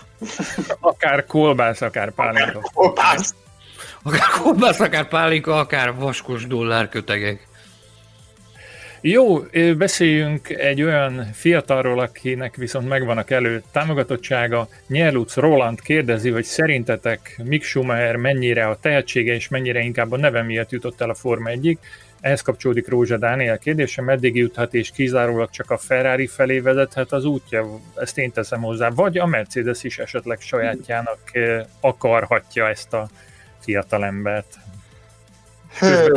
a stábunk egy, egy újabb taggal. Mondjál valamit. Kuk? Ha? Annyi mikrofonját Mr. Börnike, az egészen csodálatos Sicu, ugye jól mondom? Igen, ő Sicu. Sicu jellegű áramvonalas uh, kutya pöttösi éppen. Holnap, holnap megy kozmetikába. Bocsánat. hát ezt tudni kell a hallgatóknak szerintem mindenképpen. Egyébként a a miénk is megérett rá. Gergő, mit tudsz ezt hozzátenni a te házi állatod, az mikor látogatja meg a kozmetikát? Nem rendelkezem ilyennel, otthon a szüleim házában van egy egészen furcsa jellemű macska, de ő jelleg egészségügyi gondokkal küzd, tehát kisebb baja is nagyobb annál, mint sem, hogy kozmetikushoz menjen. Na, én megpróbálnék Mick Schumacherről szólni egy-két ha már itt többen voltak kíváncsiak rá. Mennyire a tehetsége és mennyire a neve? Nos, erre én azt mondanám, hogy itt a válasz egyértelműen egy is-is. Tehát ö, Mick Schumacher nagyon sok és nagyon komoly lehetőségeket kapott az elmúlt években. Vannak olyan rossz nyelvek, amelyek szerint az illőnél többet is. Ezek nevezzük plegykáknak, szóbeszédeknek, ki tudja, minek nevezzük, lehet, hogy majd Sanyi pontosít. Minek nevezzelek? Igen, tehát, hogy azért ő, ő, ő megkapta, megkapott minden támogatást ehhez, viszont, viszont az tény és való, hogy az, hogy valaki F2-es bajnok, az, azt nem kell megmagyarázni. Ö, tehát összességében én azt gondolom, hogy ezzel a produkcióval az egész hat évet nézve, amit Formula Autóba töltött, egy John Smith nem biztos, hogy eljutott volna a Forma egyig, de az is biztos, hogy Mick Schumacher se jutott volna el, hogyha nem lenne egyébként tehetséges. Hogy meddig juthat? Ö, megint azt mondom, az eddig látottak alapján én nem, nem, nem látom benne a jövő világbajnokát.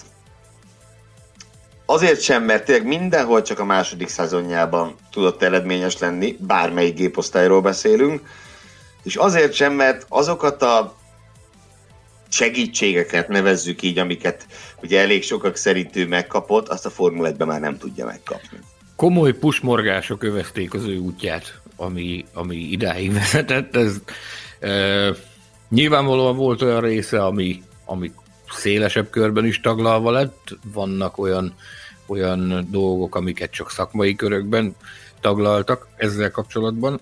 E, én amondó vagyok, hogy a, a neve és a, a, a családi háttere az, az nagyon-nagyon sokat nyomott alatba, én nem vetem el annak a lehetőségét, hogy képes lesz megállni a helyét a Forma 1-ben, mert, mert miért ne lenne képes megállni a, a helyét a Forma 1-ben. Ugye az, a, az édesapjánál is voltak sokkal jobbak a junior szériákban, és a, a különböző géposztályokban, ahol, ahol versenyzett, hogy más nem mondjunk, ugye mindenki azt várta, hogy majd a Forma 1 szinten ott, ott Heinz Frenzel lesz az, aki, aki megváltja a világot. Ehhez képest ugye eléggé ellentétesen alakult a két pilótának a Forma 1 karrierje. Maradjunk annyiban, hogy adjunk neki esélyt, meglátjuk, hogy nem kell már olyan sokat várni, hogy lássuk, hogy Forma 1 szinten mire képes Mick Schumacher, aztán, aztán egy év múlva térünk vissza erre a témára, hogy, hogy mit látunk ebből. Úgy legyen. Bocsánat, az, hogy ha, ha eljut a Ferrarihoz, vagy eljut a Mercedeshez, az már egyértelmű bizonyítéka lesz, ugye? Azért annak, hogy ő alkalmas a no. szerepére.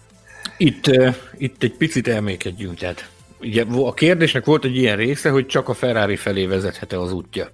Ezt én a magam részéről nem válaszoltam meg, de, de amondó vagyok, hogy ezt nagy bizonyossággal ki lehet jelenteni, hogy igen. Tehát tulajdonképpen nem a Mick Schumacher szerepeltetése miatt, hanem, hanem számos egyéb más indok miatt a, a Ferrari gyakorlatilag egy, egy mini Ferrari-t készül ö, kalapálni a házistálóból. Rögtön a 2021-es szezontól kezdve.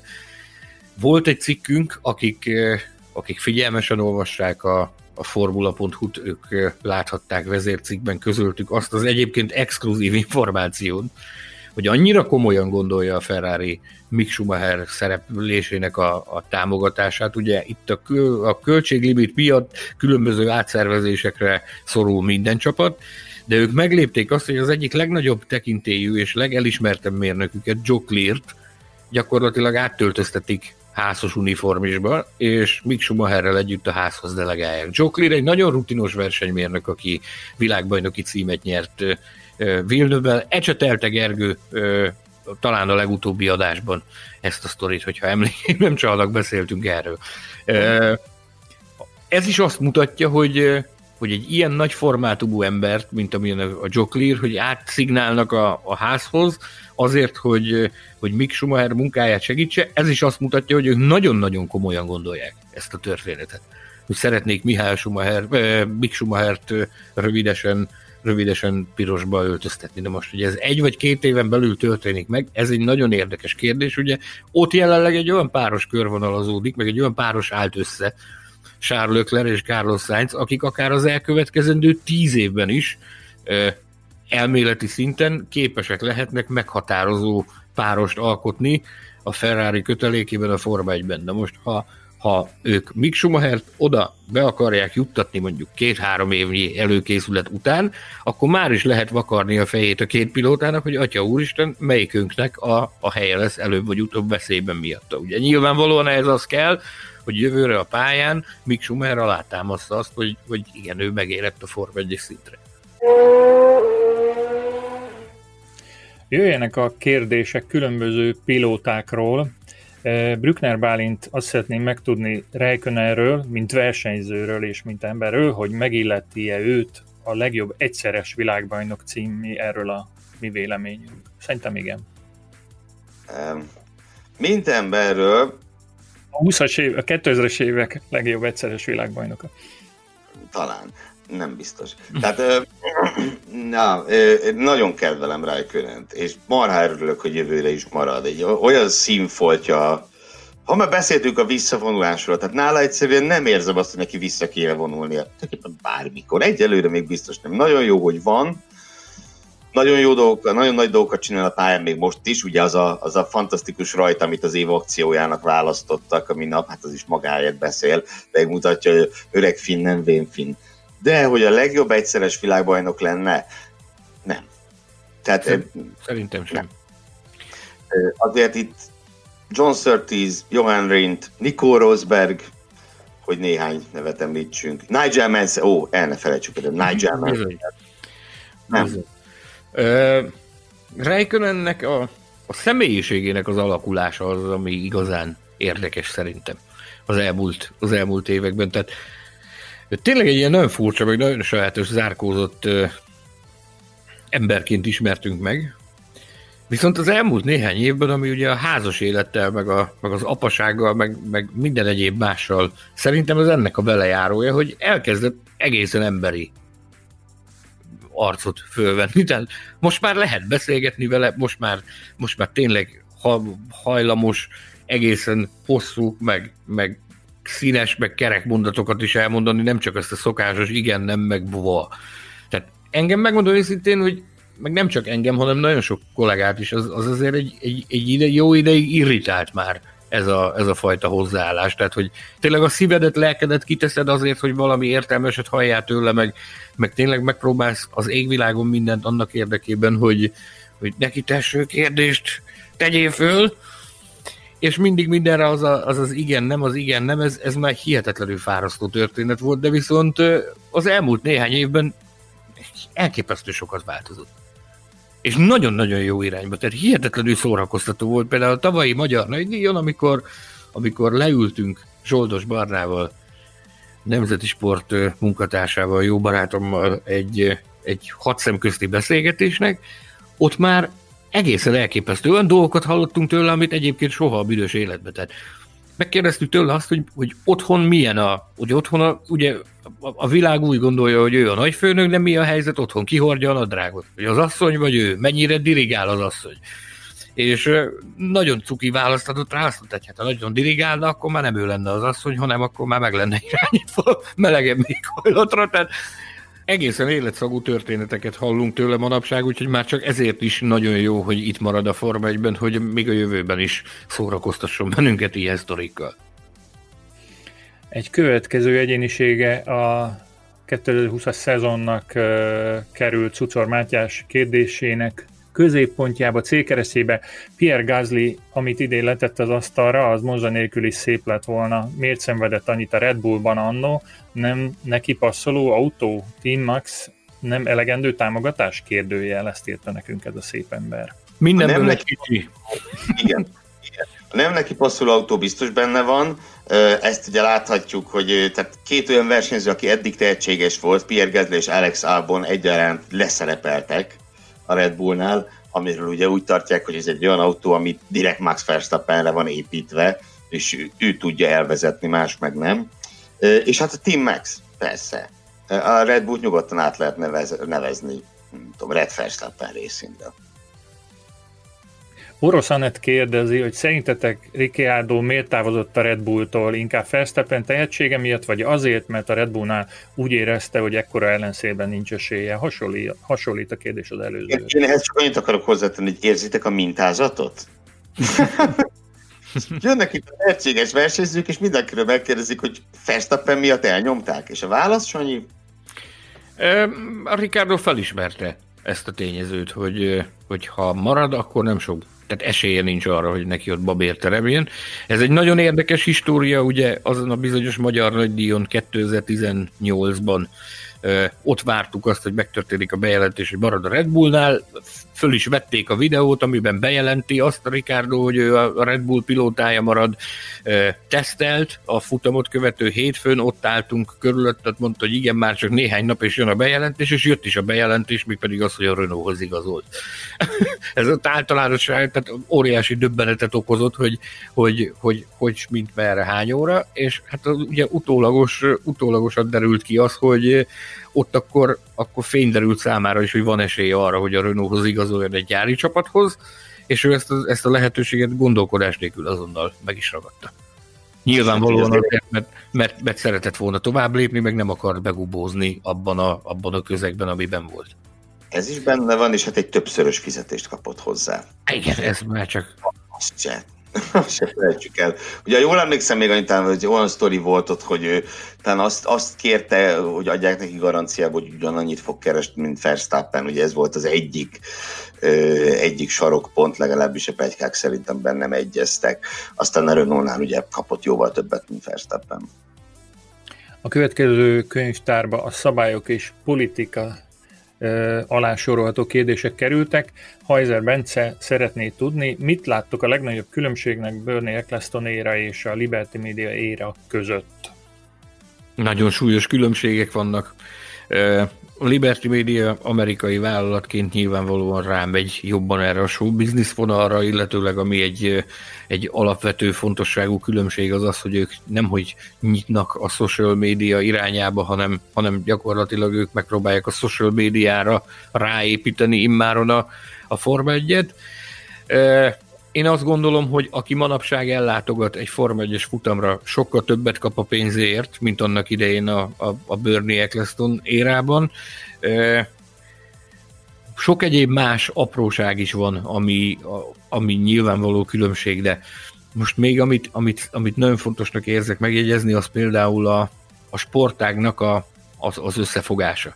Ugye most idén egy nagyon nagy falatot sikerült nekik megoldani, ez pedig az új Concord egyezménynek a létrehozása. Nagyon sokan szkeptikusak voltak ezzel kapcsolatban, hogy a Liberty létre tudja hozni azt a fegyvertényt, amit, amit Birdie Eccleston gyakorlatilag mind, minden egyes alkalommal a kis ujjából kirázott. Na most ők ezt megoldották. Nagy kérdés az, hogy milyen szinten. Ugyanis hát ugye azt az információt kaptuk meg, meg egy Concord egyezmény titkos, de az, az egyértelműen kiderült, hogy úgy szól a, a, az új megállapodás, hogy adott esetben bármelyik évben ki tud lépni az adott listáról. Az Eccleston filozófiája, meg az Eccleston irányvonala kapcsán pedig mindig az volt a lényeg, hogy a Concord egyezményből kiszállni gyakorlatilag semmilyen körülmények között nem lehetett, csak annak, annak lejárta után. Na most én nagyon kíváncsi vagyok arra, hogy az első össznépi ilyen csörte kapcsán, amikor majd adódik valami olyan szitu, hogy egymásnak rontanak a csapatok, hogy, hogy, hogy mennyire lesz ez veszélyes ez az opció, hogy ezt a Liberty nem tudta átverni hogy, hogy gyakorlatilag masszívabban elköteleződjenek a csapatok a Forma 1 mellett. Én amondó vagyok egyébként, 2017 óta vannak itt, szerintem adni kell még nekik néhány évet, hogy, hogy lássuk meg, hogy mi körvonalazódik abból, amit ők célul kitűztek. Eccleston legnagyobb bűne, és most nem jogi értelemben, hanem úgy forma egyet tekintve szerintem az volt, hogy nem ismerte föl a közösségi média, illetve az online, egyáltalán az online média térnek a jelentőségét. Ugye voltak ilyen rettenetes nyilatkozatai, hogy ő, őt nem érdeklik a fiatal rajongók, mert ő Rolexeket akar eladni, és a gyerekeknek nincs rá pénze, meg hasonló ökörségek, és hát ugye elindult, gyakorlatilag hanyat homlok lefelé elindult a Formula 1 nézettsége. Ez egyszerűen tartatatlan volt. Nagyon sok mindent tökéletesen csinált Eccleston, a Forma 1 nem lenne olyan, mint amilyen nélküle, de ez egy óriási baklövés volt, és egy elképesztő baromság. A minap beszélgettem egy jó barátommal, aki nagyon-nagyon magas tisztséget töltött be a, a Forma egy világában, és a Liberty érát értékelve azt mondta nekem, hogy hát ő úgy látja, hogy az alapvető különbség az az a Bernie érához képest, hogy, hogy korábban a, a sajtó és a média építette a Forma 1-et, manapság pedig a, a Forma 1 építi a médiát. És ebben azért, azért van valami. Maradjunk annyiban, hogy a, a, a közösségi médiában ö, járva kelve, nyilvánvalóan ez egy nagyon üdvös dolog, hogy, hogy nagyon sok mindent látunk, de, de talán ebből az irreál, tehát a, a, a reálisnál jóval nagyobb hasznot húznak olyan elemek, meg olyan egyedek is, akiknek nem biztos, hogy, hogy kijárna ez, anélkül, hogy itt részletekbe belemenni. Hát ez elég talányos de akkor ígérjük meg, hogy jövőre majd egyszer erről is beszélünk, hogy mire gondolt Sándor. Én nekem az a tisztem, hogy a következő kérdést tolmácsoljam. Hényel Zoltán és Iváncsik István egyaránt arra volt kíváncsi, hogy melyik F1-es szabályokon vagy szabályon változtatnátok szívesen, Debreceni Dávid pedig azt kérdezi, milyen egykori szabályt hoznátok vissza a múltból a jellegi Forma 1-be. Hmm.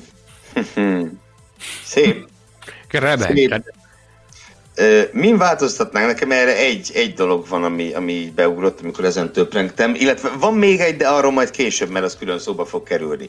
Szóval én az időmérőt egy nagyon-nagyon picit megpiszkálnám. Alapvetően a szakaszos időmérő én, én, én szeretem, de a jó pár más szériában látható Superpole rendszert még jobban szeretem.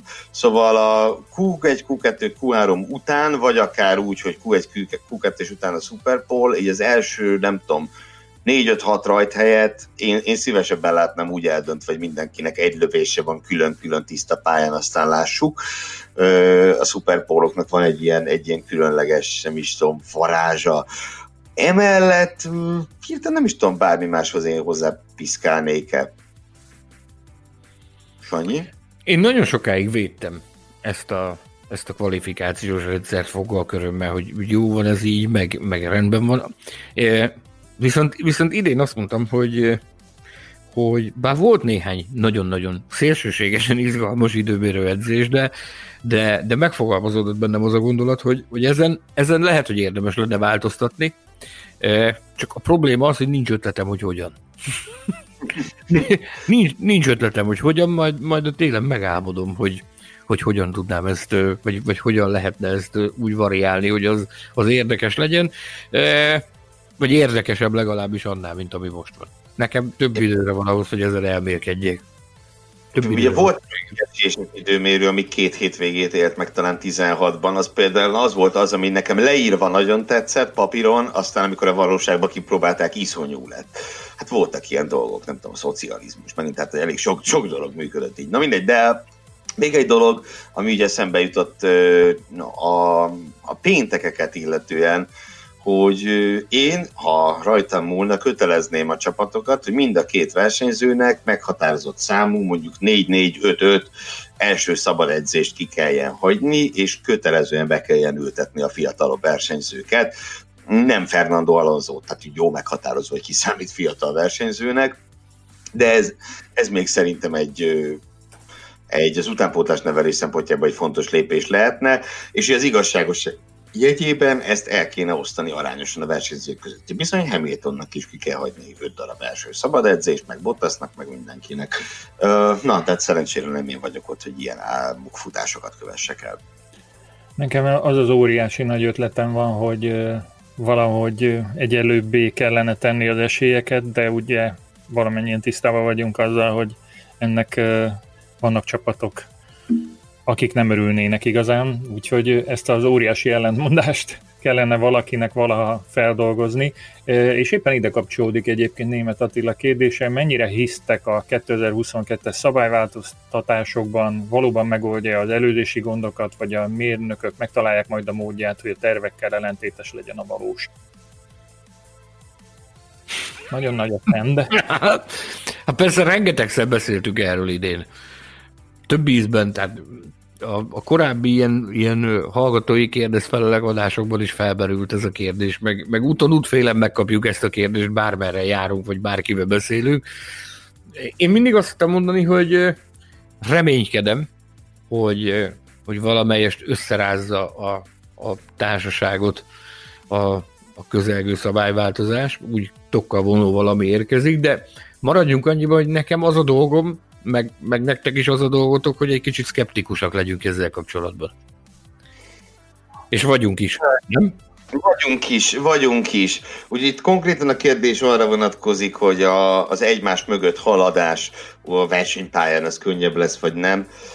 Bízom benne, hogy valamivel könnyebb lesz, tehát valamennyire sikerül a, ö, azt a azt nem is tudom, a turbulencia, a koszos levegő problémáját kiküszöbölni, de, de önmagában nem, azt nem várnám, hogy a Forma 1 szent gráját találják meg 2022-ben, és innentől ez olyan, olyan előzés parádét láthatunk majd a Forma 1-ben is, mint egy F2-es sprint versenyen. Ezt azért szerintem ezt nem érdemes várni, mert akkor csalódni fogunk. Következem mai podcast adásunk utolsó szekcióa, amelyben vegyes vágott kérdések fognak érkezni, illetve személyes felvetések. Kezdjük ifjú Pap László kérdésével, hova vezetnék a csapatonkénti három autót, ti kit ültetnétek a Mercedesbe, illetve a Ferrari-ba? Hát ha ilyen lenne, azt, azt én csak úgy tudnám elképzelni. Nyilván, hogy miért kellene ezt bevezetni, ez elég egyértelmű, hogyha két-három csapat kihullana mondjuk a három kihullana, akkor valószínűleg már nem lenne más megoldás. Mert az nem Forma egy, hogy 14 autó kering a pályán. Hogyha erre sor kerülne, én ezt csak úgy tudnám elképzelni, hogy valamiféle megkötés vonatkozik a, a harmadik autó versenyzőjére, és én itt megint az utánpótláshoz nyúlnék. Valahogy úgy, hogy mondjuk harmadik dedikálva, hogy melyik a csapatnak a harmadik autója, és azt legfőjebb ő mit, olyan versenyző vezetheti csak, aki legfőjebb egy szezonnyi F1-es tapasztalattal rendelkezik, vagy legfőjebb két szezon, vagy valahogy ér, észszerűen meghatározni. De hogyha erre kerülne sor, ami nyilván nem lenne jó, mert ez tényleg azt jelenteni, hogy hullanak a csapatok, akkor, akkor az valahogy a, az újoncok bevonására mm, használnám ki, ha már egy ilyen szomorú dologgal állunk szemben. És ugye gyakorlatilag arra nem lehet panaszunk, mert azért tehetségek jönnek, jönnek. Idén is hány fiatal miatt hullajtottunk krokodilkönnyeket, hogy helyre jó lenne, ha lehetőséget kapnának a Form 1 de, de ez nem adatott meg nekik. Tehát az arra a kérdése, hogy kit személy szerint kit? Hát én úgy gondolom, hogy arra nem tudunk választ adni, mert ha csak ha a Mercedes nézzük, ha a Ferrari-t nézzük, többen is vannak, akik kandidálhatnak erre jó eséllyel, és azt mondanánk, hogy szó nélkül elfogadjuk, hogy ilyen feltételek mellett egy harmadik autóba beüljenek. Úgyhogy nem aktuális a kérdés, maradjunk ennyiben.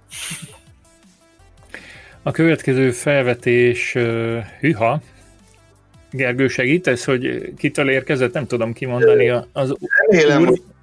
Vien Ati, hogyha jól ejtem, hogyha nem, akkor elnézést. A kérdés pedig Betlen Tamás ismerteti. Szerintetek mi kell ahhoz, hogy véget érjen egyszer a Mercedes dominancia, ha egyszer övék mindig a legjobb autó, akkor nagyon korán át tudnak állni a következő évre fejleszteni, és megint övék lesz a legjobb autó. Szerintetek kik lehetnek a közeli és távoli jövőben az ezüstnyilak ellenfelei valójában? Hát nem.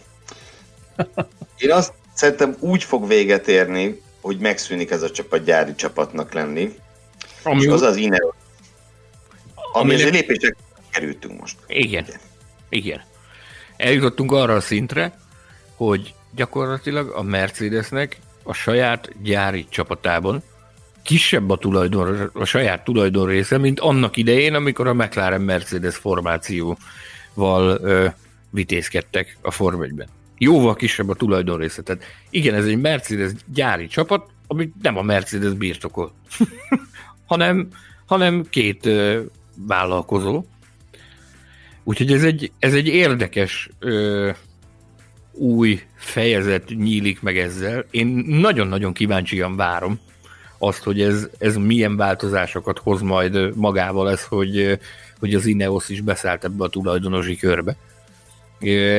És én azt gondolom, hogy ezzel megtettük az első lépést abba az irányba, hogy leszálló ágba kerüljön, Úgyhogy legalábbis innentől kezdve kell majd figyelnünk azt, hogy mikor kezdenek leszálló ágba kerülni. Ugye nagyon sok múlik azon, hogy a Mercedes mennyire teszi, magá, teszi bele magát ebbe, tehát mennyire, mennyire szállnak bele ebbe a történetbe forrásokkal. Én úgy gondolom, Toto Wolff személye garancia arra, hogy, hogy ameddig csak lehet, azt ezt a lendületet meg fogják tartani.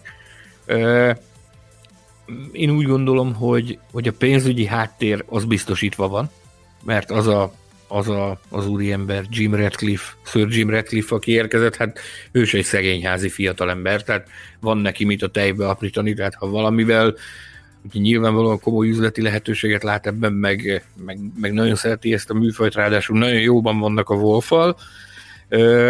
Én úgy gondolom, hogy ők nem fogják elsajnálni a, a manzsettát, amit ebbe a sztoriba bele kell, bele kell fetszölni, már pedig ameddig ez adott, addig szerintem a Mercedes is hozzá fogja tenni a magáét. Nagyon-nagyon kíváncsi vagyok, hogy ez az állapot meddig tart. Szerintem nem tudjuk megmondani.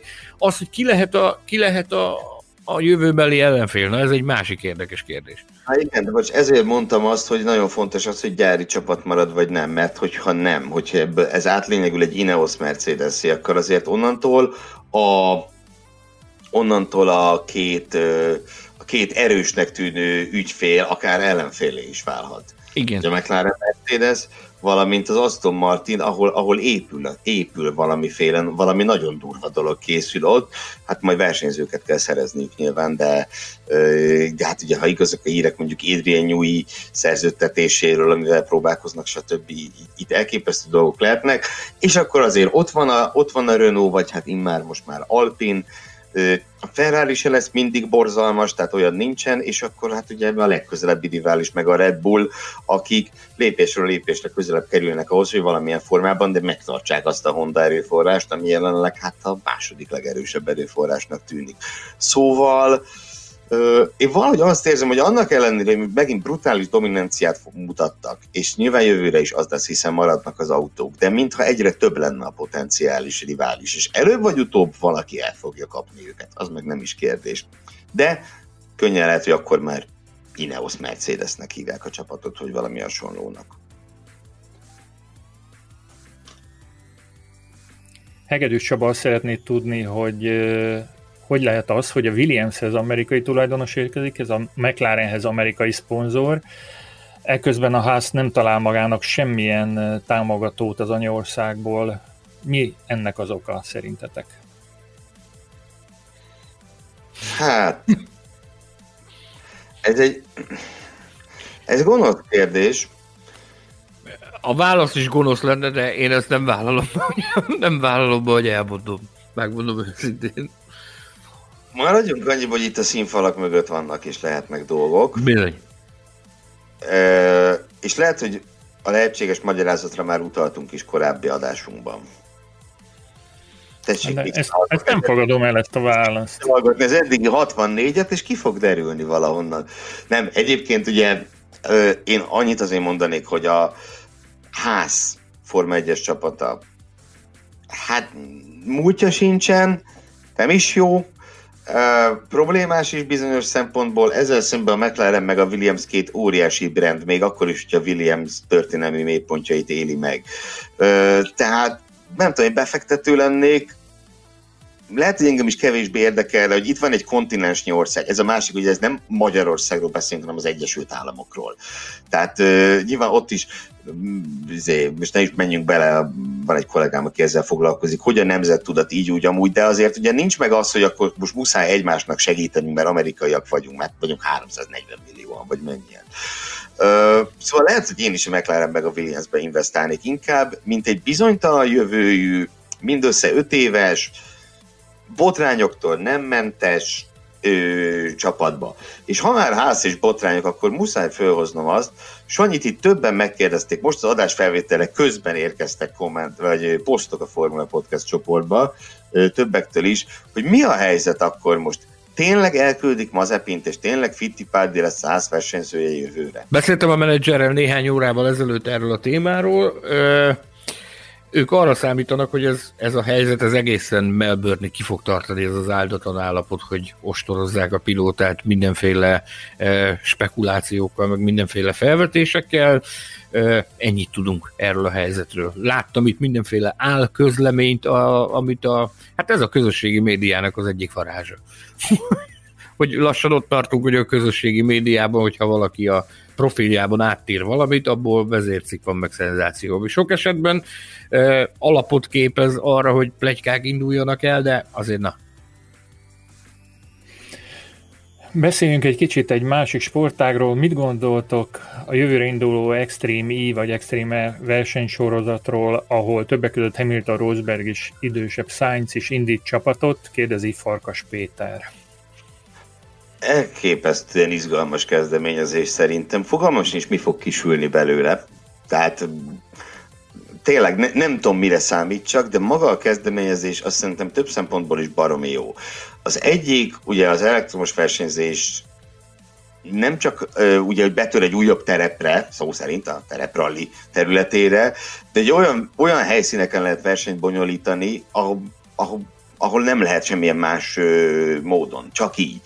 Tehát ez marára tetszik, ahogy az is, hogy, hogy teret biztosítanak a hölgyeknek, ugye kötelezően minden csapatban egy férfi és egy női versenyző van, ami szerintem azért nagyon jó, mert ha belegondoltok, akkor a rally és a tereprally az a terület, ahol a, ahol a hölgyversenyzők eddig a legsikeresebbnek bizonyultak.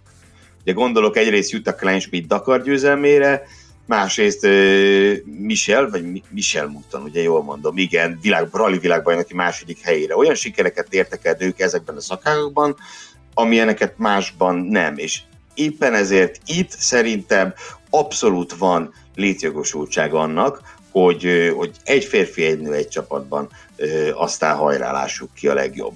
Az meg nyilván, hogy Sainz, Hamilton, Rosberg ilyen nevek indítanak csapatot, ez, ez már önmagában garancia arra, hogy bármi ilyen is lesz az Extreme oda fogunk rá figyelni. Terepről is lelkületű emberként nekem azért vegyesek az érzelmeim. Ö, meglátjuk. Érdekes kezdeményezés. Én a, a terepralli jövőjéből, jövőjével kapcsolatban vannak aggájaim, tehát az, hogy, hogy ilyen nevek, meg ilyen, ö, ilyen szintű tőke érkezik, ez nyilvánvalóan ennek van egy üdvös oldala, ami ráirányítja a figyelmet a tereprallira. ugyanakkor, ugyanakkor ez egy olyan szintű, hát hogy fogalmazott, tőke elvonást jelenthet, ami adott esetben a, a, a, a rendes, hagyományos tereprallinak jelenthet nagyon rosszat. Hogyha a támogatók elkezdenek ebbe az irányba orientálódni, akkor, akkor kigondol majd azokra, akik, akik ezt, a, ezt a műfajt hagyományosan űzik már nagyon régen. Nekem ezzel kapcsolatban vannak aggájaim, de természetesen én, én örülök minden új kezdeményezésnek. Az lenne a legjobb, hogyha ha meg lehetne találni azt a, azt a balanszt, ami mind a két műfajnak jót tesz. Tehát, hogy adott esetben, adott esetben ezeket a, ezeket a járműveket, vagy ezt a műfajt valahogy összeintegrálni a rendes tereprallival. Azt, azt, azt azért arra szerintem sokan lennénk kíváncsiak, hogy az úgy mit, mit hozna a konyhára. Figyelj, simán lehet, hogy ez lesz a következő lépcsőfok. Most minden esetre a Wikipédián azt található, hogy 2021. január 22 és 24 között Szenegában lesz a nyitófutam, de jól, jól sejtem, hogy erre egész kevés az esély. Az Afrika rész nem tartják meg, bár annak nem szenegáli vírus ügyi okai vannak, hogy az idei a 2021-es Afrika rész nem lesz megtartva. Tehát elméletileg, amennyire én tudom, Szenegálban nem olyan rémes. Ez nem így van, nem tudom, Tamás, ezt olvastad, de március és Szaudarábia a szezonkezdés. Egy másik Wikipédia oldalon olvastam. De tényleg úgy volt, hogy, tényleg úgy volt, hogy Szenegálba kezdődik. Igen, de áttették májusra, és legalább egy kis nevelő célzattal mondjuk a hallgatóknak, sose olvassatok magyar Wikipédiát, mert tele van tévéinformációkkal. Úgy jártok, mint én Tamás. Na, viccet feltéve, ugye Szaudarábiába kezdődne márciusban, az viszont ugye Sanyi, ha már itt vagyunk, azt szerintem még érdemes elmondani a hallgatóknak, hogy mi a helyzet Szaudarábiával. Ugye a felvétel előtti szomorú dolgokat mondtál nekünk. Igen, olyan információk érkeznek, hogy nemzetközi járatokat függesztenek fel meghatározatlan időre, csak speciális külön engedéllyel lehet belépni az országba. Több olyan nyugat-európai napilapot láttam, akik, amelyik azt vizionálta, hogy ez adott esetben a Dakar Rally megrendezésére is hatással lehet. Ami annak fényében érdekes, hogy gyakorlatilag a, a terepralidak a krémje már Szaudarábiában van, mert ott rendeztek egy dupla világkupa fordulót, ha nem tévedek, világkupa futamokat rendeztek, tehát a, a krém, akinek, akinek a, a Dakaron a, a legelőkelőbb helyezések jutnának, azok már, már most is ott vannak Szaudarábiában, tehát egy ilyen se kincs, se bent állapotnak tűnik, ezt kíváncsiak vagyunk, hogy hogy fog elsülni. Ugorjunk a személyes kérdésekre, itt aránylag könnyű dolgom lesz, mert hogy a beválogatott felvetéseknek egy jó része kifejezetten Sanyinak van címezve.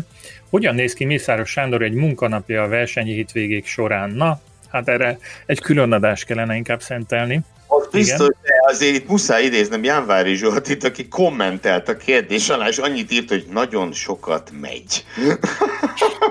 Tényleg, mely, hányat lép egy, egy nap, egy, egy hétvégén mérted már? Megmértük már, igen, ilyen, ilyen 11-12 kilométer körül volt a, a csúcs, ha nem Csak tévedek.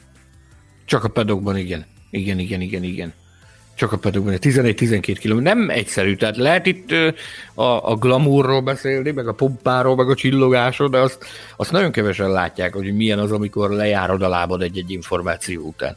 Úgyhogy, úgyhogy a birtokodban van az információ, szeretnéd megszerezni a bizonyítékot arra, hogy az úgy van, elmondani nem mondhatod másnak, mert, mert, mert nem mondhatod el másnak, hogy az, az megmaradjon nálad, ugyanakkor menned kell valaki után annak a mozgását figyelet, hogy az merre jár, mit csinál, vagy, vagy adott esetben valaki, valakivel elkezdesz beszélgetni, és félbeszakad a beszélgetés, és menned kell utána, még, még folytatni tudjátok. Szóval van ennek ám kemény, kemény része is ennek a pedok melónak, Viszont ilyen tekintetben a 2020-as szezon meg nagyon különleges volt. Tehát ugyanott ültem az esetek túlnyomó többségében, ahol most, nem, nem kellett jönnöm mennem, hanem alkalmazások meg laptopok között kellett ugrabugráljak, de, de bevallom őszintén azért ugye két versenyen így is sikerült jelen lennem, azért visszasírtam azokat az időket, amikor ezeket a napi 10-12 kilométereket letekertük. Az azért, hogy, hogy nagyon ne irigyeljenek, annyit ö, én is hozzá tudok tenni, hogy de ezt majd mindjárt még egyszer megerősített, hogy itt legfőképpen nagyon kevés alvást jelent egy, egy verseny hétvége, nagyon korai kelést és nagyon késői hazaérkezést, és közte meg írtózatos munkát, ugye? Valahogy igen, igen. Igen, ez konkrétan úgy van, tehát a, a, röviden a válasz az az, hogy felébred, pályára megy, pályán botorkál, késő este visszamegy, alszik két órát, és kezdődik minden újra. Így néz ki a... Van ez az Eat, Sleep, Repeat, vagy hogy van ez? Az a, az a, az a mém. Igen, igen, Na, igen. igen. Körülbelül, körülbelül ugyanezt így meg lehet csinálni Form és vonatkozásban is. Kis Ábel azt szeretné tudni, hogy mi kell ahhoz, hogy valaki olyan újságíró legyen, mint ti vagytok? Olyan ne legyen. Olyan is. Ilyen szabállétrát kell megmászni ahhoz, hogy az ember Form 1 újságíró legyen. Itt egy olyan kérdésem van, hogy hogy lehet-e az, hogy a szilveszteri adásban majd kitérünk arra, hogy konkrétan ti hogyan lettetek újságírók. Most ebben az esetben viszont ilyen általános tanácsokat adjunk, illetve lehet, hogy azt is kijelenthetjük, hogy azért a, amit ti műveltek, az nem feltétlenül az a klasszikus újságírás, amit, amit megszokhattunk, nem tudom, néhány évtizeddel ezelőtt, vagy, vagy amit az újságírók többsége művel, szóval rendhagyó modellben dolgoztok a Formula magazinnak, és itt nem csak a fizetésekre gondolok. Hát nézd, kezdjük mi, mi, mikre? Mikre gondol? Ilyen jellegű kérdés is érkezett, de nem, nem, nem, látom, hogy, nem látom, hogy be lenne válogatva a megválaszolandó kérdések közé. De ugye milyen jól hangzik ez a rendhagyó modell? Ez... Rendhagyó modell, nagyon jó. Nagyon jó, nagyon jó Na, szóval válaszoljatok valamit, de ne a konkrét példát, hogy ti hogy jutottatok el? Ábel, olyan újságíró ne akarja lenni, amilyenek mi vagyunk. Tehát ennél csak jobb akarja lenni, ezt tudjuk tanácsolni neked. Szeresd a sportod, olvas el róla az égvilágon mindent, amit csak tudsz, legyen lexikális tudásod, olyan, mint Gellérfi Gergőnek, vagy még nagyobb szintű lexikális tudásod, és akarja ezzel foglalkozni. Ismert fel magadban azt, hogy van közölni valód ezzel a sporttal kapcsolatban. Igen, én ö, ugye, jó, a konkrétumokat majd elmondjuk ö, legközelebb, Ugye azért annyit elárultunk, hogy mi hárman három különböző, meglehetősen különböző úton módon kötöttünk ki ebben a sztoriban, és azt is elmondhatjuk, hogy egyikünknek sincsen, nem tudom, kommunikációs média szakos végzettsége, és egyikünk se járt, nem tudom, sportriporter, sportúságíró képzésre. Mert hogy ez, ez, ez nem kell hozzá. Amiket a Sanyi elmondott, nagyon fontos, talán a lexikális tudást kivéve, nyilván az ember alapdolgokkal legyen képbe, tehát hogyha nem tudom, most tényleg komolyan gondolja a Form 1 újságírást, akkor nem tudom, Las Vegasról a kaszinók mellett jusson eszébe a, a, az ott rendezett Formula 1-es nagydíj is, meg hasonlók, de nem, nem ez a lényeg. Viszont hogyha írott sajtó, és legyen az papíralapú vagy internetes. Van egy dolog, ami, ami engem iszonyúan dühít, mert nagyon sok helyen látom azt, hogy már egyáltalán nem tartják fontosnak, hogy tudjunk helyesen írni magyarul. És ez mind a helyes írásra, mind a, mind a stílusra vonatkozik. Nyilván eh, mind a kettő fejleszthető egy nagyon egyszerű módon olvasással. Eh, most találkom ez az, amit nem lehet kikerülni, hogy az ember olvasson szép irodalmat, akármit, hogy a stílus a helyes írásra fejlődjön, most csak azt nem, annyit nem akarom ismételni, és ez egy tényleg egy olyan dolog, hogyha, hogyha az jön ki, hogy az embernek ez tehetsége van, akkor, akkor el kell kezdeni pofátlanul próbálkozni. Helyeken. Én vagyok az Ábel, vagy hogyha más, akkor a Jenő, az akárki, szeretnék ide újságot írni, szeretnék egy próbacikket küldeni, lehet? Vagy kezdj el brogolni, vagy csinálj egy podcastet vagy valami kezd el csinálni, és aztán, aztán majd kisül belőle valami. A tehetség az megtalálja az utat magának, én a mondó vagyok. Még ebben, a, még, még ebben a mostoha közegben is, mint, amit, mint ami, ami jelenleg van. Meg kell, hogy mondjam egyébként, hogy a, a helyes írás kérdésköre az, az tényleg egy alaptétel, elég gyakran jelentkeznek nálunk olyan lendülettel újságírók, Mm, gyakornokok, nevezzük így őket, akik, akik szeretnének bejutni a, a mi közegünkbe, és az első ö, lehetőség, amit adunk nekik, az egy, az, az egy darab cikknek a megalkotása, és ebből elég könnyű leszűrni azt a következtetést, hogy az illető birtokában van-e a helyesírási tudásnak, vagy nincs.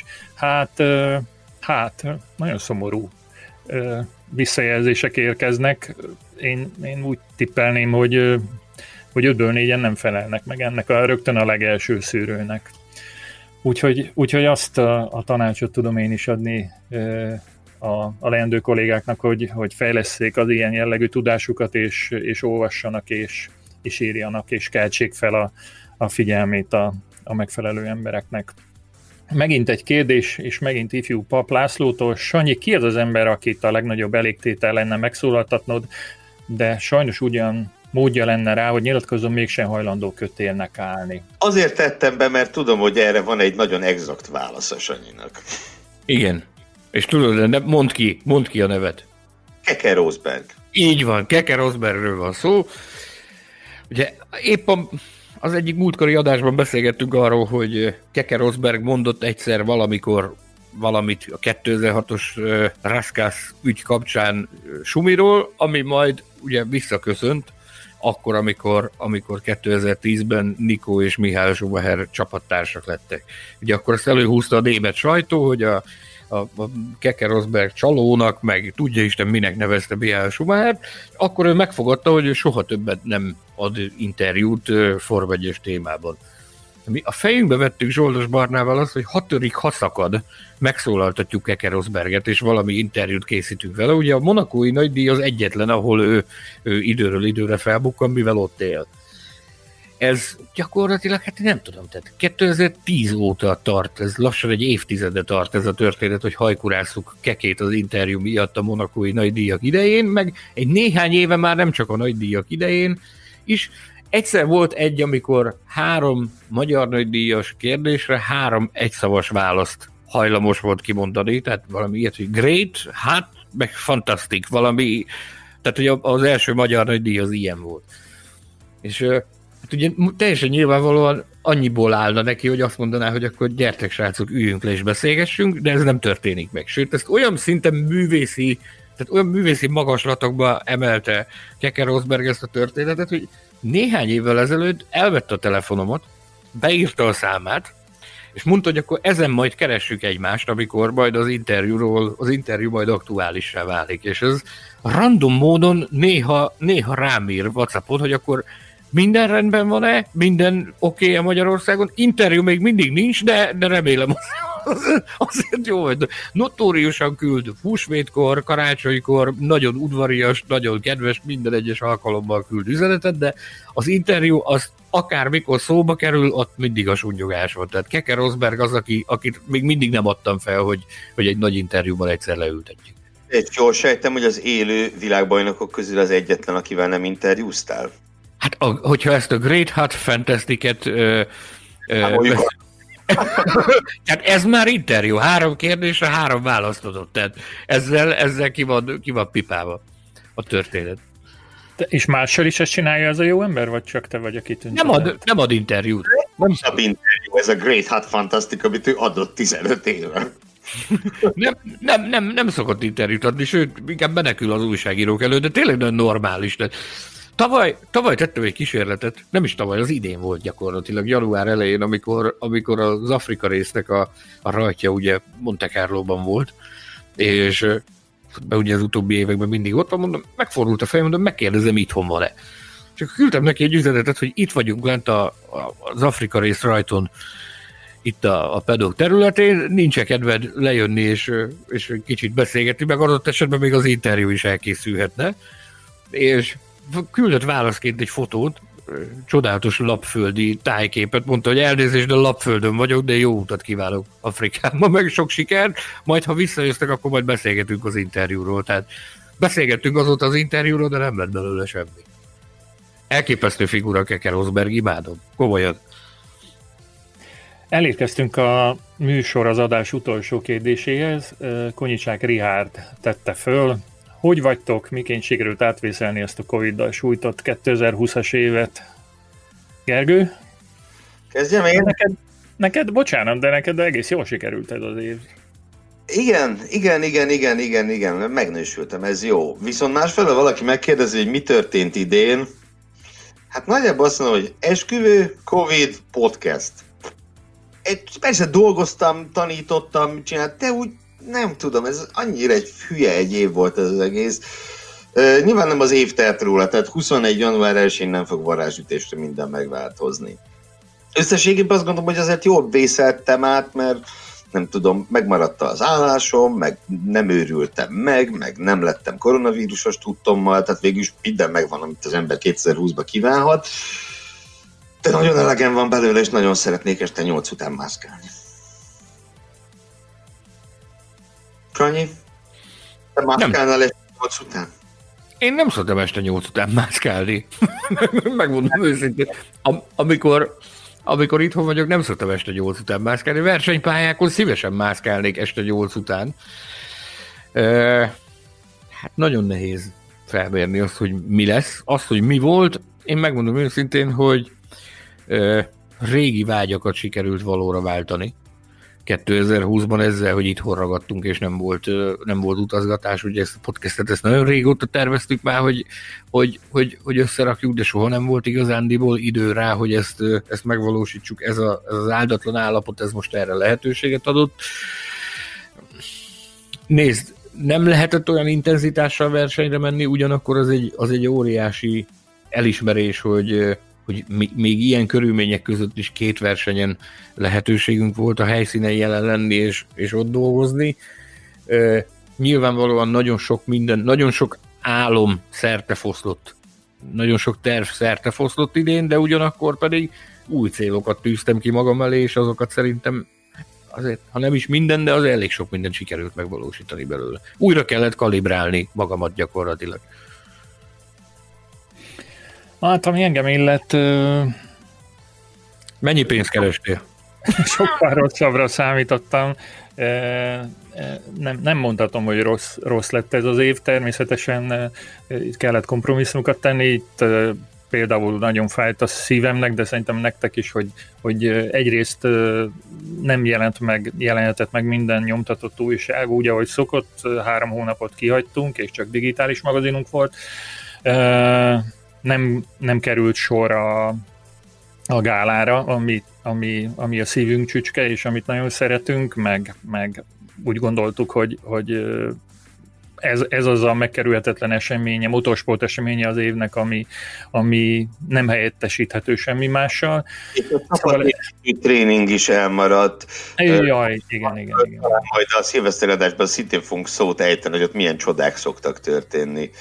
Hát az is. Az is elmaradt.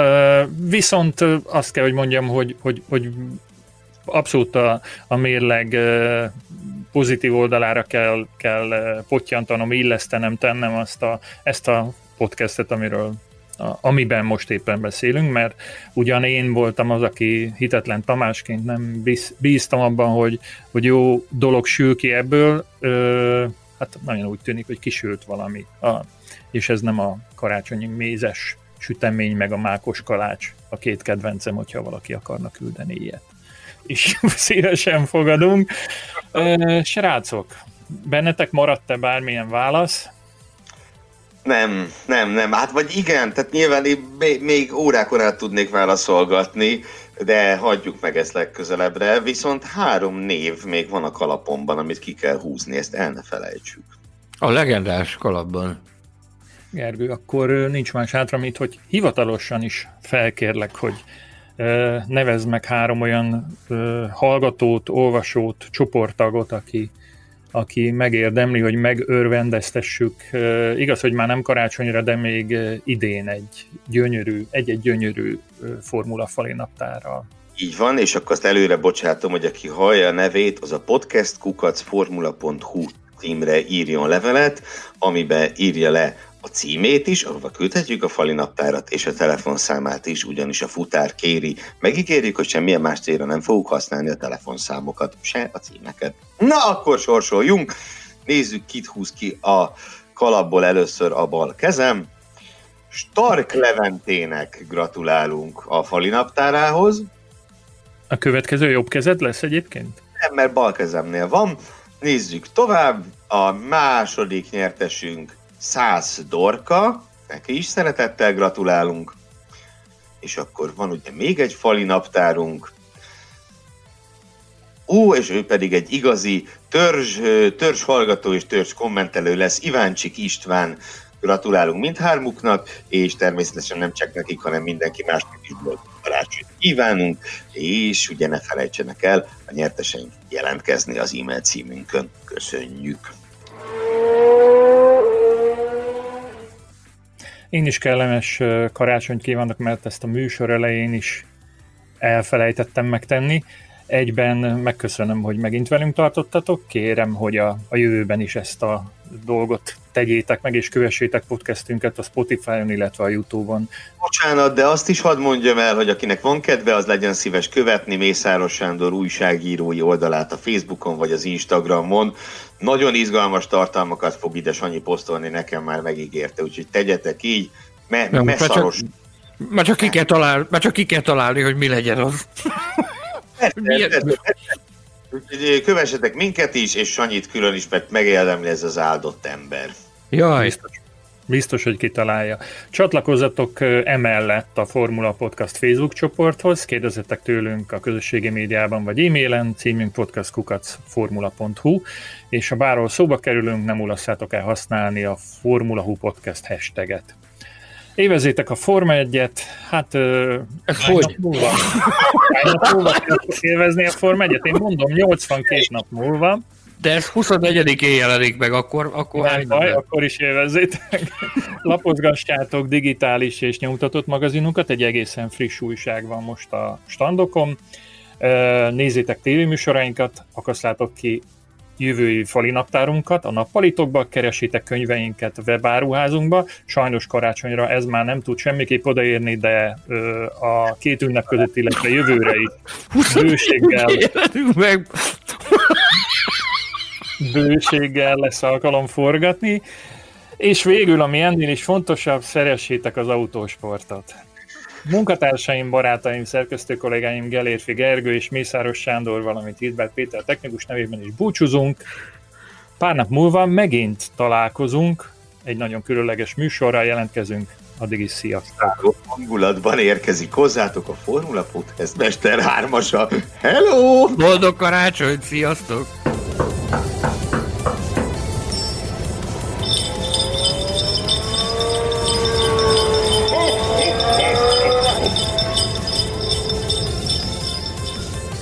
Formula Podcast, az autósport és formula magazin műsora. Hírek, vélemények, minden, ami F1 és autósport.